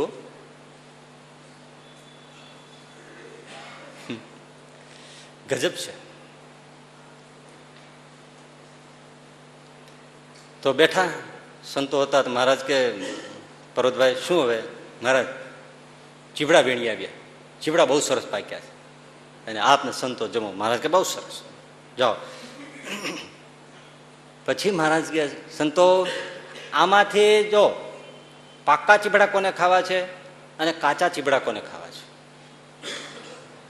ઘડીક તો કોઈ બોલે નહીં, જે દિયો ખાવું છે એમ તો કે ના ના બોલો. આમાંથી જેને પાકા ચીબડા ખાવા હોય એ બધા આ બાજુ બેસો, કાચા ચીબડા ખાવા હોય એ આ બાજુ બેસો. બેય નહીં મળે, નક્કી કરી લ્યો. એટલે કોઈ સંતોય પછી હાલો અમારે પાકા ખાવા છે, આ બાજુ બેસો. આ બાજુ બેઠા અમારે કાચા ખાવા છે, આ બાજુ બેસો. જેવા ચીબડા આવ્યા એટલે મહારાજ કે જુઓ તમારે પાકા ખાવા છે ને તો કા, તમારે કાચા ને તો કા. હવે કરવાનું છે એવું, જેને પાકા ખાવાની ઈચ્છા છે એને કાચા ખાવાના છે અને જેને કાચા ખાવાની ઈચ્છા કરી છે એ બધાને પાકા ખાવાના છે. બોલો, ઊંધું જ કરી નાખ્યું છે ને પાઠશાળા. આનો આ સત્સંગ, પ્રસાદ પાણી સારા મળે ને ખાઈ પીને નિરાંતે લહેર મારી એ સત્સંગ નથી.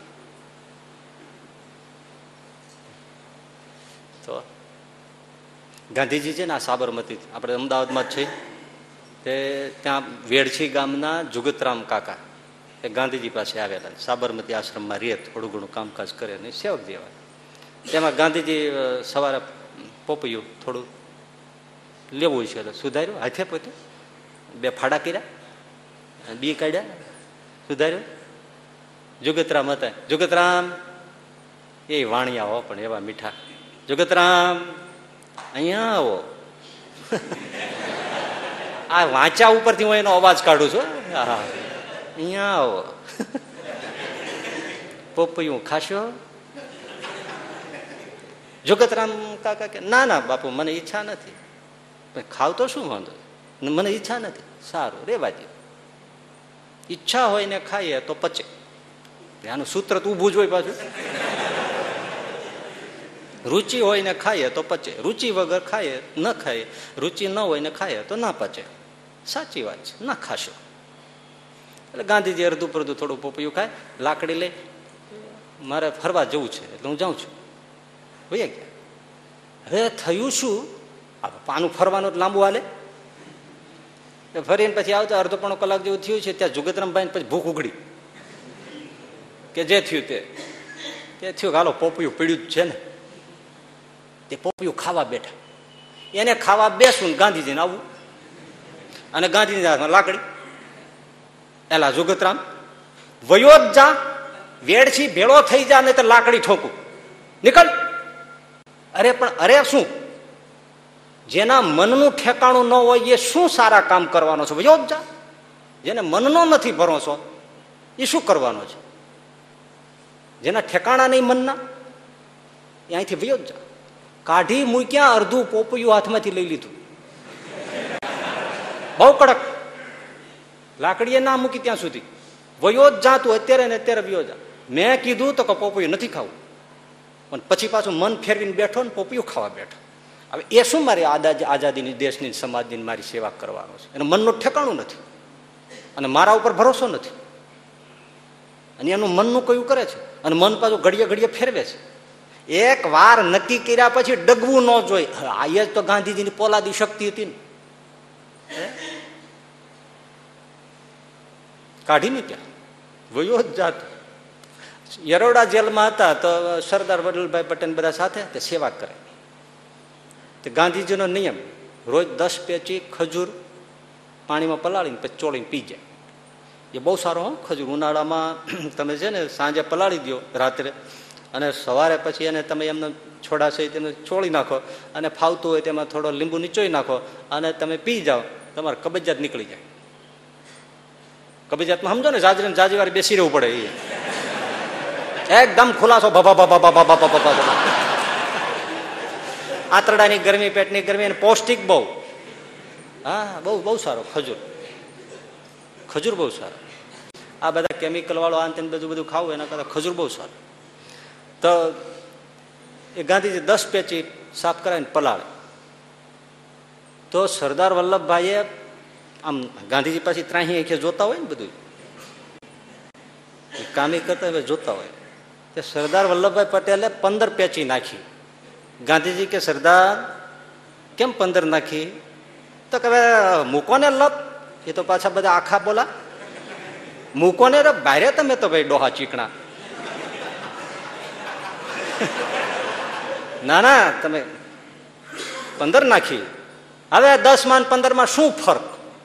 ગાંધીજી કે 10 માં 15 માં કાંઈ ફરક નહીં. તો કે ના, સારું તો એમ કરો 5 જ પલાળો, 5 માં 10 માં શું ફરક? કાઢી નાખો, 10 એ 10 કાઢી નાખો, 5 જ પલાળો. એટલે સરદારભાઈની આંખમાં આંસુ આવડાવી દીધા કે 5 ના 10 માં તો શું ફરક? તો કે 10 ને 15 માં કાંઈ ફરક ન હોય તો 5 ના 10 માં કાંઈ ફરક નહીં. સરદાર માની ગયા કે આ ડોહાયરે લપ ન કરાય. જોયું ને આપણે ગાંધીજીનું કેવું એવું છે કે એ બહુ મોટો ફરક પડે, નિયમ પ્રમાણે ચાલે.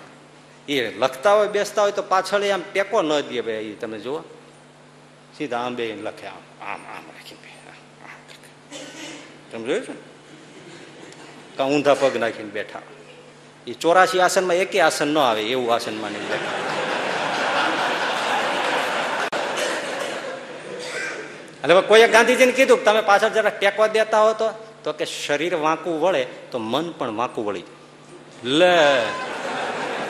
શરીર શિથિલ થાય તો મન પણ શિથિલ થાય. એ શ્રીજીના પત્રો છે ને એમાં શ્રીજી મહારાજે પણ કીધું છે તમે હલશો ડુલશો નહીં. અરે એમાં તો જે વાત કરી છે એમણે અમુક તો એ હું એટલે બહુ નથી કરતો, આમાં અકલમઠા ક્યાંક પ્રયોગ મંડે ને કરવા તો અમુક ઊંધું થાય.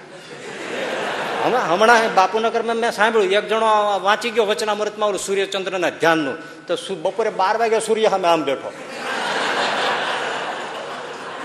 બાડો થયો, બે આંખો અજવાળા વૈયા ગયા. ડોક્ટર કે હવે નસો સુકાઈ ગયા આમાં કાંઈ ના થાય. એ એમનો આટા ઠોકે એટલે એમ પ્રયોગ ન કરાય. બહુ બહુ બહુ બહુ એમાં શ્રીજી પત્રોમાં બધું કહ્યું છે. ઓહો, શરીરમાં રહેલા શુક્રાણુને કેમ બાળી નાખવા એની વાતો કરી છે. કેવી સાધનાઓ તમે જો, ભગવાન છે પણ સેન્દ્રિય માનસ નિયમાને ઇન્દ્રિયોને મન સહિત સેમ કરો. પછીનો જે શ્લોક છે એ આમાં નથી. પછી શંકરાચાર્યજી કહે છે કે હવે શું કરવાનું પછી, તો કે આ ઇન્દ્રિયોને મનનો સંયમ કરવા માટે શું કરવાનું એના સાધનોની વાત ઉપાડે છે. અને સુંદર શ્લોક લખે છે, પ્રાણાયામમ પ્રત્યાહારમ નિત્યાનિત્ય વિવેક વિચારમ જાપ્ય સમેતમ સમાધિ વિધાનમ કુરુ અવધાનમ મહદ અવધાનમ. આટલું કરો ત્યારે તમારું ઇન્દ્રિયો અને મનનો સંયમ થશે. સત્સંગમાં રહીને જુઓ શું શું કરવાનું છે. ઇન્દ્રિયોનો સંયમ કરવો, મનનો સંયમ કરવો, મન માગે તે ના દેવું. એ બહુ બહુ કઠણ છે, બહુ કઠણ છે. આપણે મૂળ શું છે? સત્સંગ કરવો છે, અક્ષરધામમાં ગરી જવું છે, કરવું કાંઈ નથી.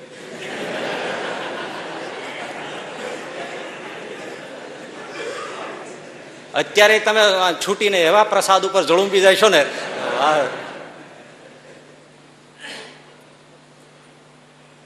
પ્રાણાયામમ પ્રત્યાહારમ બહુ બહુ સરસ બધા. એટલું આમાં જો પછી બહુ લેવા જાય ને તો મને જ ખબર છે આ માલ તો વેચાવાનો નથી કાંઈ. પછી પોટલા બહુ ખોલવા જેવા ખરા. પણ આખો આખો અષ્ટાંગ યોગ ઉપાડ્યો છે. અને એ અષ્ટાંગ યોગની વાત રામાનંદ સ્વામીએ પત્રમાં લખ્યું જ્યારે સંતોને લોચમાં ભુજથી, ત્યારે એમાં લખ્યું તમે અષ્ટાંગ યોગ સાધજો. આ વર્ણી આવ્યા છે એની પાસે શીખજો. અષ્ટાંગ યોગ શીખ્યા વગર, આ બધું શીખ્યા વગર એ તમારે શુદ્ધ બ્રહ્મચર્ય પાળવું કઠણ પડશે. માટે તમે સૌ મુનિ સઘળા એની પાસે આ બધું શીખજો. બહુ બહુ બધી વાતો લખી. એમાં પેલું લખ્યું શંકરાચાર્ય, પ્રાણાયામ કરો. એ ભાઈ બહુ મોટી વાત છે. બહુ જો શું તમને કહું બીજું તો, પ્રાણાયામ એટલે શ્વાસનો વ્યાયામ એક દ્રષ્ટિ અને પ્રાણનો વિસ્તાર કરવાની વાત છે. પણ મૂળ જે છે પ્રક્રિયા કરવાની કોના ઉપર છે? શ્વાસ ઉપર. શેના? શ્વાસ છે એ કેટલો મહત્વનો છે આપણે વિચારતા જ નથી. ભલા લાઈફ છે ને એ સ્ટાર્ટ થાય છે ફર્સ્ટ બ્રીથ થી અને અંત પામે છે લાસ્ટ બ્રીથ થી. પહેલા શ્વાસ થી જીવન શરૂ થાય છે અને છેલ્લા શ્વાસે જીવન પૂરું થઈ જાય છે. શ્વાસ શ્વાસ જ જીવન. અને આજે જ મને આમ વિચારતા, થોડું વિચારતો હતો ને એ વિચારતા વિચારતા મને થઈ ગયું, મેં કે આ શ્વાસ એ જ જીવન છે. માતાના ઉદરમાંથી આવીએ ત્યાં સુધી, ઉદરમાં હોય ત્યાં શ્વાસ ન હોય, જેવા બહાર આવીએ ઉદરમાંથી, ગર્ભમાંથી, અને શ્વાસ શરૂ થાય, જીવન શરૂ થઈ જાય. અને શ્વાસ બંધ થઈ જાય, જીવન પૂરું થઈ જાય. શ્વાસ જ ચાલ્યા જ રાખે છે. અને વિચાર કરો, અત્યારે હું બોલું છું તમે સાંભળો છો, આપણે જરાય કોઈ એવો પુરુષાર્થ કે સાવધાની રાખીએ છીએ કે જોજો શ્વાસ ચાલુ રહેવો જોઈએ. એ ભાઈ એ મારે ભૂલાઈ જાય કેજે બાજુવાળાને, આપણે કોઈ જરાય છે છતાં જો. અને જો આપણે સાંભળવામાં બોલવામાં મશગુલ થઈ જાય ને શ્વાસ ભૂલી જાય તો શ્રીપતિ શ્રીધરમ સર્વદેવેશ્વરમ થઈ જાય ને છતાંય ઘણા કહે છે ભગવાન નથી. અરે ડોબા વિચારને થોડુંક, આ કોણ દોરું ખેંચીને અંદર બેઠો છે? આમાં મામા હાકે આ ડંકી કોણ હાકે છે? શ્વાસની ડંકી કોણ હાકે છે? આ હેડસેટ પંપ કોણ ચલાવે છે? શ્વાસની. કઈ દોરડું રાખ્યું છે? ગમે એવી પ્રવૃત્તિ કરીએ ચાલુ જ છે. અને આમ તમે આ ગમે ને ઠપકારો, તમને દેખાય છે કે આ મશીનને કેમ ચાલે છે? ક્યાંય દેખાય છે? મળો આમ ચાલીએ જ રાખે, ચાલીએ જ રાખે, ભરાઈને ખાલી થાય, ભરાઈને ખાલી થાય, ભરાઈને ખાલી થાય, છતાં કે ભગવાન જેવું કાંઈ નથી. કોણ? તારો બાપો બેઠો અંદર બેઠો બેઠો. હું આ રેશનાલિસ્ટ છે એને મને કહેવાનું મન થયું, બે ઘડી તમે વિચાર કરો કે એક શ્વાસ ઉપર કેમ ચાલે છે આ, અને બંધ થઈ જાય ત્યારે ડોક્ટરો ફેફસા ઉપર ચડીને આમ કેટલું એટલે પાહળીઓ ભાંગી નાખે, કડાકા બોલે, એટલું કરે તો ચાલુ નથી થતું. ખાલી શ્વાસથી જ જો ચાલ્યું થતું હોય તો પછી મશીનથી ચાલુ કરી દેવું જોઈએ ને ભરીને. કેવો ગજબ! મારું ચાલે જ રાખે, ચાલે જ રાખે. એ તો તાજુબી એના કરતાં વિશેષ તો એ છે કે આપણે ઘોર ઊંઘમાં સૂઈ જઈએ છીએ ત્યારે આપણે બ્રાહ્મણ છીએ, વાણિયા છીએ, સાધુ છીએ, ગ્રહસ્થ છીએ, ખેતરમાં છીએ, ઘરમાં છીએ, સ્ત્રી છીએ, પુરુષ છીએ, દુઃખી છીએ, સુખી છીએ, લેણદાર છીએ, દેણદાર દઈએ છીએ, ક્યાં પડ્યા છીએ કાંઈ ખબર પડે? આખું ગુમ સુમ. વિચાર કરો તમે ક્યાં ખોવાઈ જાય છે. આપણે જાગ્યા પછી કહીએ છીએ કે હું છું, આખું અદ્રશ્ય થઈ જાય દુનિયા. એક વાર તમે વિચાર કરો તો રાતે ઊંઘ ન આવે, ક્યાં ગુમ થઈ જાય છે બધું. તમારા જ ઘરમાં સૂતાઓ બધું ગયું, દુનિયા કાંઈ નહીં, કાંઈ ઘોર અંધકાર. અને 8-8 કલાક, કોઈક મરદ 10-10 કલાક. ના, બહુ બારીકાઈથી તમે વિચારો. આપણે ક્યાં 10-10 કલાક, 8-8 કલાક ગુમ, હાવ ખોવાઈ જાય. અને તાજુબીની વાત, શ્વાસ ચાલે. આપણા કાંડેથી ઘડિયાળ કોઈ છોડી જાય, ખિસ્સામાંથી મોબાઈલ કાઢી જાય, ઓઢાનું લુગડું કોક લઈ જાય, આખી પથારી દોડવીને લઈ જાય, તોય ખબર પડે નહીં, સાવ શરીર ઉપર ભાન નહીં. શ્વાસ ચાલે, એકદમ રિધમથી ચાલે. બોલો, કોણ ચલાવે છે? હે ભાઈ! અને આ ફેફસા તો પોલા છે, પેટ પોલું છે, ત્યાં જાય છે, વળી એનું જે ક્લિન્સિંગ થવું એ થાય છે, વળી પાછું નીકળી જાય છે, વળી પાછું જાય છે, વળી પાછું. આપણે કોઈ માણસ સૂઈ ગયો હોય, એ જીવતો છે કે મરી ગયો એ શ્વાસથી જ ખબર પડે. આપણે ઘણી વાર કોકને લાગે ને ઉઠાડ્યા છતાં ઉઠે ને જોઈ પેટ હલે છે. મેં ક્યારેક આવું થયું, આપણે બહુ ઉઠાડી હલાય તો હલે નહીં, પછી જોઈ હલે તો છે ને આમ પેટ, કે ભાઈ આટલી ઘોર સુષુપ્તિમાં હોય, શ્વાસ ચાલુ હોય. લે, કેમ ચાલતો છે આ બહુ કિંમતી શ્વાસ. અને આપણે તો શાસ્ત્રોમાં જાણીએ છીએ, સાંભળીએ છીએ ભાઈ, શ્વાસ છે ગણતરી છે, રોજના 21,600 શ્વાસ આપણે લઈએ છીએ 24 કલાકમાં. એને ટોટલ મારી અને એ પ્રમાણે આયુષ્ય હોય છે. શ્વાસ હર આદમી કી સાસ ગીની હુઈ હોતી એમ કહેવાય છે. એટલે યોગીઓ પછી શ્વાસને છે ને લાંબા કરે છે. એટલે એમ કહેવાય છે કે એ આપણે 21,600 લેતા હોઈએ તો એ ધીમે ધીમે 2,000 કરી નાખે, 1,800 કરી નાખે, 1,000 કરી નાખે, એવું કંઈક કરતા છે. અને એમ કરતાં કરતાં આયુષ લાંબી કરી નાખે. હવે એવું થતું છે કે નહીં થતું હોય તો મને ખબર નથી, એમાં સાચું ખોટું તૂતે હાલતું હોય ઘણું. એક સાધુ પુરુષ ધોળાવાળ થઈ ગયા છે બધા, પણ ગામડે ગામડે જાય અને પ્રચાર કરી રાખે. 400 વર્ષ કે હૈ, 400 સાલ કે મહાત્માજી હૈ, 400 સાલ કે. એક જણો છે ને ભગવાન ઉપર તપ કર્યું અને ભગવાન પ્રસન્ન થઈ ગયા. ભગવાન કે માગ માગ તાર શું જોઈએ? તો કે મહારાજ મને 150 વર્ષની આયુષ્ય આપો. એટલે હવે માંડ 100 માંડ માગ તો બરાબર છે, 150 વર્ષનો તાર થઈને શું કરવું છે? તો કે મેં એવું સાંભળ્યું છે કે કાચબો 150 વર્ષ જીવે છે, તો મારે ખાતરી કરવી છે. કાચબાની ખાતરી કરવા એને 150 વર્ષ જીવવું છે. એટલે આ મહાત્માજી શું કે 400 સાલ કહે. વિદાય હાથ પાડે, પણ એમાં કોક કાન ફટ્યા હોય તે એની ભેળો એક ચેલો હતો, તો એને પૂછ્યું કે ખરેખર આ મહાત્માજી 400 સાલના છે? તો કે એ મને ખબર નથી, હું 250 વર્ષથી એની સેવામાં છું. લે આ લે, એને એનાથી જોરદાર ગપ્પુ મારી દીધું. અઢીસો વર્ષથી હું સેવામાં છું કે પણ એ શ્વાસ સાંભળજો, એ શ્વાસ એ જીવન. પણ શ્વાસ છે એની ટેકનિક, એનું નામ પ્રાણાયામ, લેવાની ટેકનિક. આપણે હંમેશા છીસરા એકદમ સુપરફિશિયલ એવા આપણે શ્વાસ લઈએ છીએ, ઊંડાણ નથી. એટલે પૂરો ઓક્સિજન શરીરમાં જતો નથી, એટલે શરીર તંદુરસ્ત થતું નથી. એટલે જે ડીપ લેવા ને ખૂબ ધીમા શ્વાસ લેવા ને પૂરા લેવા છેક શ્વાસ નાભીને અડે એવા બધી પ્રાણાયામ, જુદા જુદા પ્રાણાયામો છે. સમજીને કરવા પાછો, પ્રાણાયામનું એવું છે કે સમજ્યા વગર કરો. એક જણો તો પ્રાણાયામ કરતો હું તો જોઈ ગયો, મને એમ થયું કે માતાજી આવ્યા છે શું એવો. ખરેખર મેં કીધું એલા રેવા દે, તું શું કરે છે? આ મને કે પ્રાણાયામ કરું છું. આવો હોતો હશે કઈ કઈ.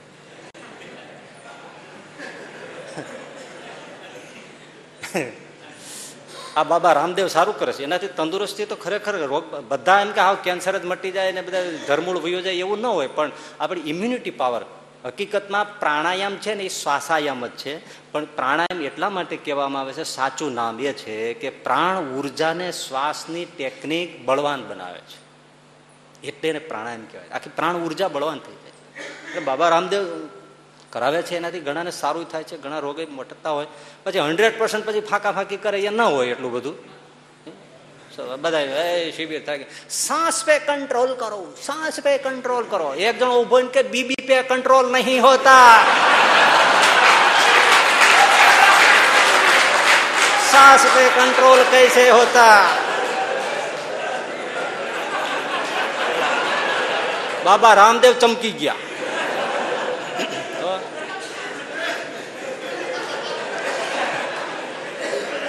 એક જણા એક બાઈનો છોકરો છે ને, આ હાથના આંગળાના નખ કરીડા કરે, આમ ખાધા કરે.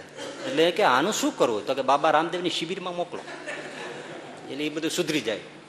એક મહિનો મોકલો, પછી ઓલી બાઈ મળી એની બેન પડી, તો કે હવે શિબિરમાં મોકલો તો એક મહિનો તો હવે તો મારો પગના કરડવામાં કાબેલિયત થઈ ગયો છે, ન્યા મોઢું અડાડી દે છે.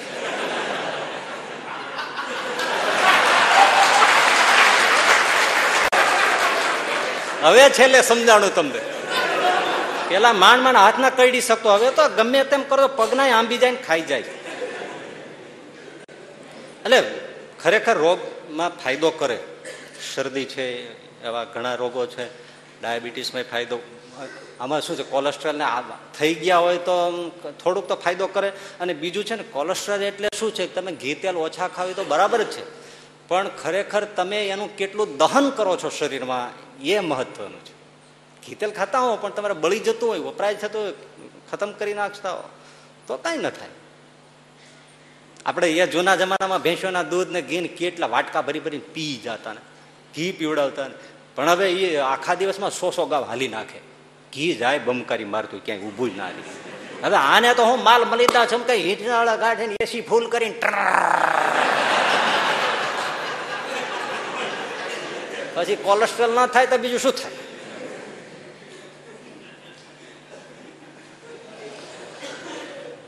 એટલે પ્રાણાયામ શરીરને સ્વસ્થ રાખે છે, પૂરતા પ્રમાણમાં ઓક્સિજનની. અને એ સવારમાં થાય, સાંજે થાય. યાદ રાખજો, જડતા ન કરાય, સમજીને કરાય, સાદા કરાય. કાંઈ ના આવડે તો એમ સમજો દીર્ઘ શ્વાસ લેવા, બહુ ઊંડાણથી સવાર સાંજ 5-5 મિનિટ લેવા. અને આ ખરું હા, લાફિંગ ક્લબમાં એ હસવાને એ ફાયદો છે, એમાં શ્વાસ પુરાય છે, છાતીના કપ છૂટા પડી જાય, ચોખ્ખી થઈ જાય, ફાયદો છે. એટલે લાફિંગ ક્લબ ભલે ખોટા દાંત કાઢે પણ તો એ કરવા જેવું, પણ હવે કરવા જેવું છે. હા ખરેખર. આપણે હવે આપણે તો શું છે, કરવા ક્યાં જવું, દાંત કાઢીએ તો આજુબાજુમાં જ બધા આવે. એ શું છે એમ ચક્રમ થઈ ગયું કે શું? આ એકલો ખરેખર થયું. ગાંધીજી ઇંગ્લેન્ડ ગયા ને, ત્યાં એમના 8-10 છોકરા નાના આવે, એની રમે ને કૂદે ને એવું બધું કરે. ગાંધીજી પછી એને બધા છોકરાને શીખવાડી દીધું, તમારે છે ને ઘરે જઈને 10-10 મિનિટ તમારે છે ને ખૂબ હા દાંત કાઢવા. કારણ કે છોકરા આવે ને નાના બધા સુસળિયા જેવા, આમ ગાંધીજીને મજા ના આવે, એમ એકદમ હેલ્ધી હોય એમ. તે ઓલા ઘેર ગાંધીજી બાપુ એ હેત થઈ ગયેલું તો ઘરે કેમ શીખવાડે એમ કરે તે બધા છોકરા ઘેરે જઈને એ તો 10 મિનિટ રે મજા આવી ગઈ. આખો દી એક બાજુ કૂતરા કરે ને એક બાજુ આ કરે. એનો કૂતરો પાળેલો હોય ને એને થઈ જાય કે અમારા માલિક ના છોકરાને થઈ હું ગયું છે. કૂતરું બિચારું આમ હે કરે. અઠવાડિયા પછી તો લાલ ગલોટા જેવા થઈ ગયા. બોલો, એટલે ફાયદો થાય છે એ તો ચોક્કસ છે. એટલે એક healthy mind in healthy body ફાયદો જરૂર. આરોગ્ય માટે પ્રાણાયામ કરવા જરૂરી છે. પણ એનાથી વિશેષ વાત એ છે સમજવાની કે વચરામૃતમાં જેમ 25માં કહ્યું છે એમ ચિત્તને નિરોધે પ્રાણનો નિરોધ થાય છે, પ્રાણનો નિરોધે ચિત્તનો નિરોધ થાય છે. આપણે જ્યારે ખૂબ દોડ્યા હોઈએ ત્યારે શ્વાસ વધી જાય, શ્વાસ વધી જાય ત્યારે વિચારો વધી જાય, મનનો વેગ વધી જાય. અને મનના વિચારો જો શાંત થવા માંડે મેડિટેશનથી કોઈ પણથી તો શ્વાસ ધીમો થઈ જાય. શ્વાસને ને મનને સંબંધ છે, માટે શ્વાસ પ્રાણાયામ કરે તો મન સ્લો થઈ જાય, વિચારોની ગતિ ધીમી થઈ જાય અને મન શાંત થાય. અને શાંત થયેલું મન ભગવાનમાં સરળતાથી જોડાય. પણ એ જે છે મહત્વનું એ આ બહુ ઓછા લોકો કહે છે, જાહેરમાં કોઈ કહેતું નથી. એક વાત કે પ્રાણાયામ કરો એટલે પ્રાણ ઉર્જા બહુ સક્રિય થાય, સમજીને કરવી, માપમાં કરવી, બહુ વિચારીને કરવી. પ્રાણ લાગે થોડીક જ વાર કર્યું છે પણ એ સામાન્ય નથી. પ્રાણ શક્તિ તો બ્રહ્માંડીય શક્તિ છે સાહેબ. શરૂઆત પહેલે દિવસે બેસીને તમે અડધો કલાક ખેંચી નાખો, ના ના ના કરશો કશું, બહુ સ્લો જવું પડે. લાગે કશું નથી થતું, તોડી નાખે. તમને જો બહુ બધાને નામ નહીં દઉં પણ જો મોટા મોટા યોગ કરનારા છેલ્લી અવસ્થામાં પેરાલિસિસ થી મર્યા છે. કઈક જડતા થઈ જાય, કારણ કે આખો દી ક્લાસ ચલાવી રાખે. એટલે આખો દી આજ કરી રાખો ને આજ કરી રાખો, એની દશા શું થાય? શીખવાડવાનું શીખવાડવાનું કેટલું થઈ જાય કયો? હે, બહુ તકલીફ વાળું છે. પણ એ એટલે સમજીને કરવું. પણ એનાથી હું વિચિત્ર અને ચિત્ર સમજવા જેવી નહીં, જાહેરમાં ન કહેવા જેવી પણ છતાંય કહી દઉં એવી વાત છે. સમજીને કદાચ કોઈ કરતા હોય તો પ્રાણાયામ કરો એટલે પ્રાણ ઉર્જા બહુ સક્રિય થાય. અને પ્રાણ ઉર્જા સક્રિય થાય એટલે મારે નથી કેવું, છતાંય અમુકના ભલા માટે કહી દઉં છું કે સેક્સ એનર્જી ભયંકર ભડકી જાય. એટલે જો એ વિચારોને શાંત કરીને જો ન સમજાય તો માણસ વિકારી થઈ જાય. એટલે ઘણા યોગીઓ તમને બહુ વિકૃત જીવન દેખાશે, એનું કારણ આ છે. કારણ કે એ જે ઉર્જા જે વિસ્ફોટ થયો ને એ પછડાય અને નીચેના લોવર દ્વાર, ઉપલા દ્વાર ખુલ્લા ન હોય કુંડલીના, એટલે નીચે પછડાય ઉર્જા, એટલે વિકારો મારી નાખે એવા પ્રગટ થાય. એટલા માટે સમજીને શંકરાચાર્યજીએ તરત લખ્યું. શું મને તો અમુક શબ્દો મૂકે કોઈ શાસ્ત્રોમાં ને ત્યારે આમ એકલો નાચવા માંડો. પ્રાણાયામ કહ્યા પછી તરત જ કીધું પ્રત્યાહારમ. જોજો એનર્જી વિસ્ફોટ થશે પણ સાવધાન, તરત પ્રત્યાહાર કરજો. એ પ્રત્યાહાર શું છે અને ત્યાંથી આપણે શું સમજવાનું છે એ આવતા શુક્રવારે લઈશું. આટલું આજે બસ. સહજાનંદ સ્વામી મહારાજ.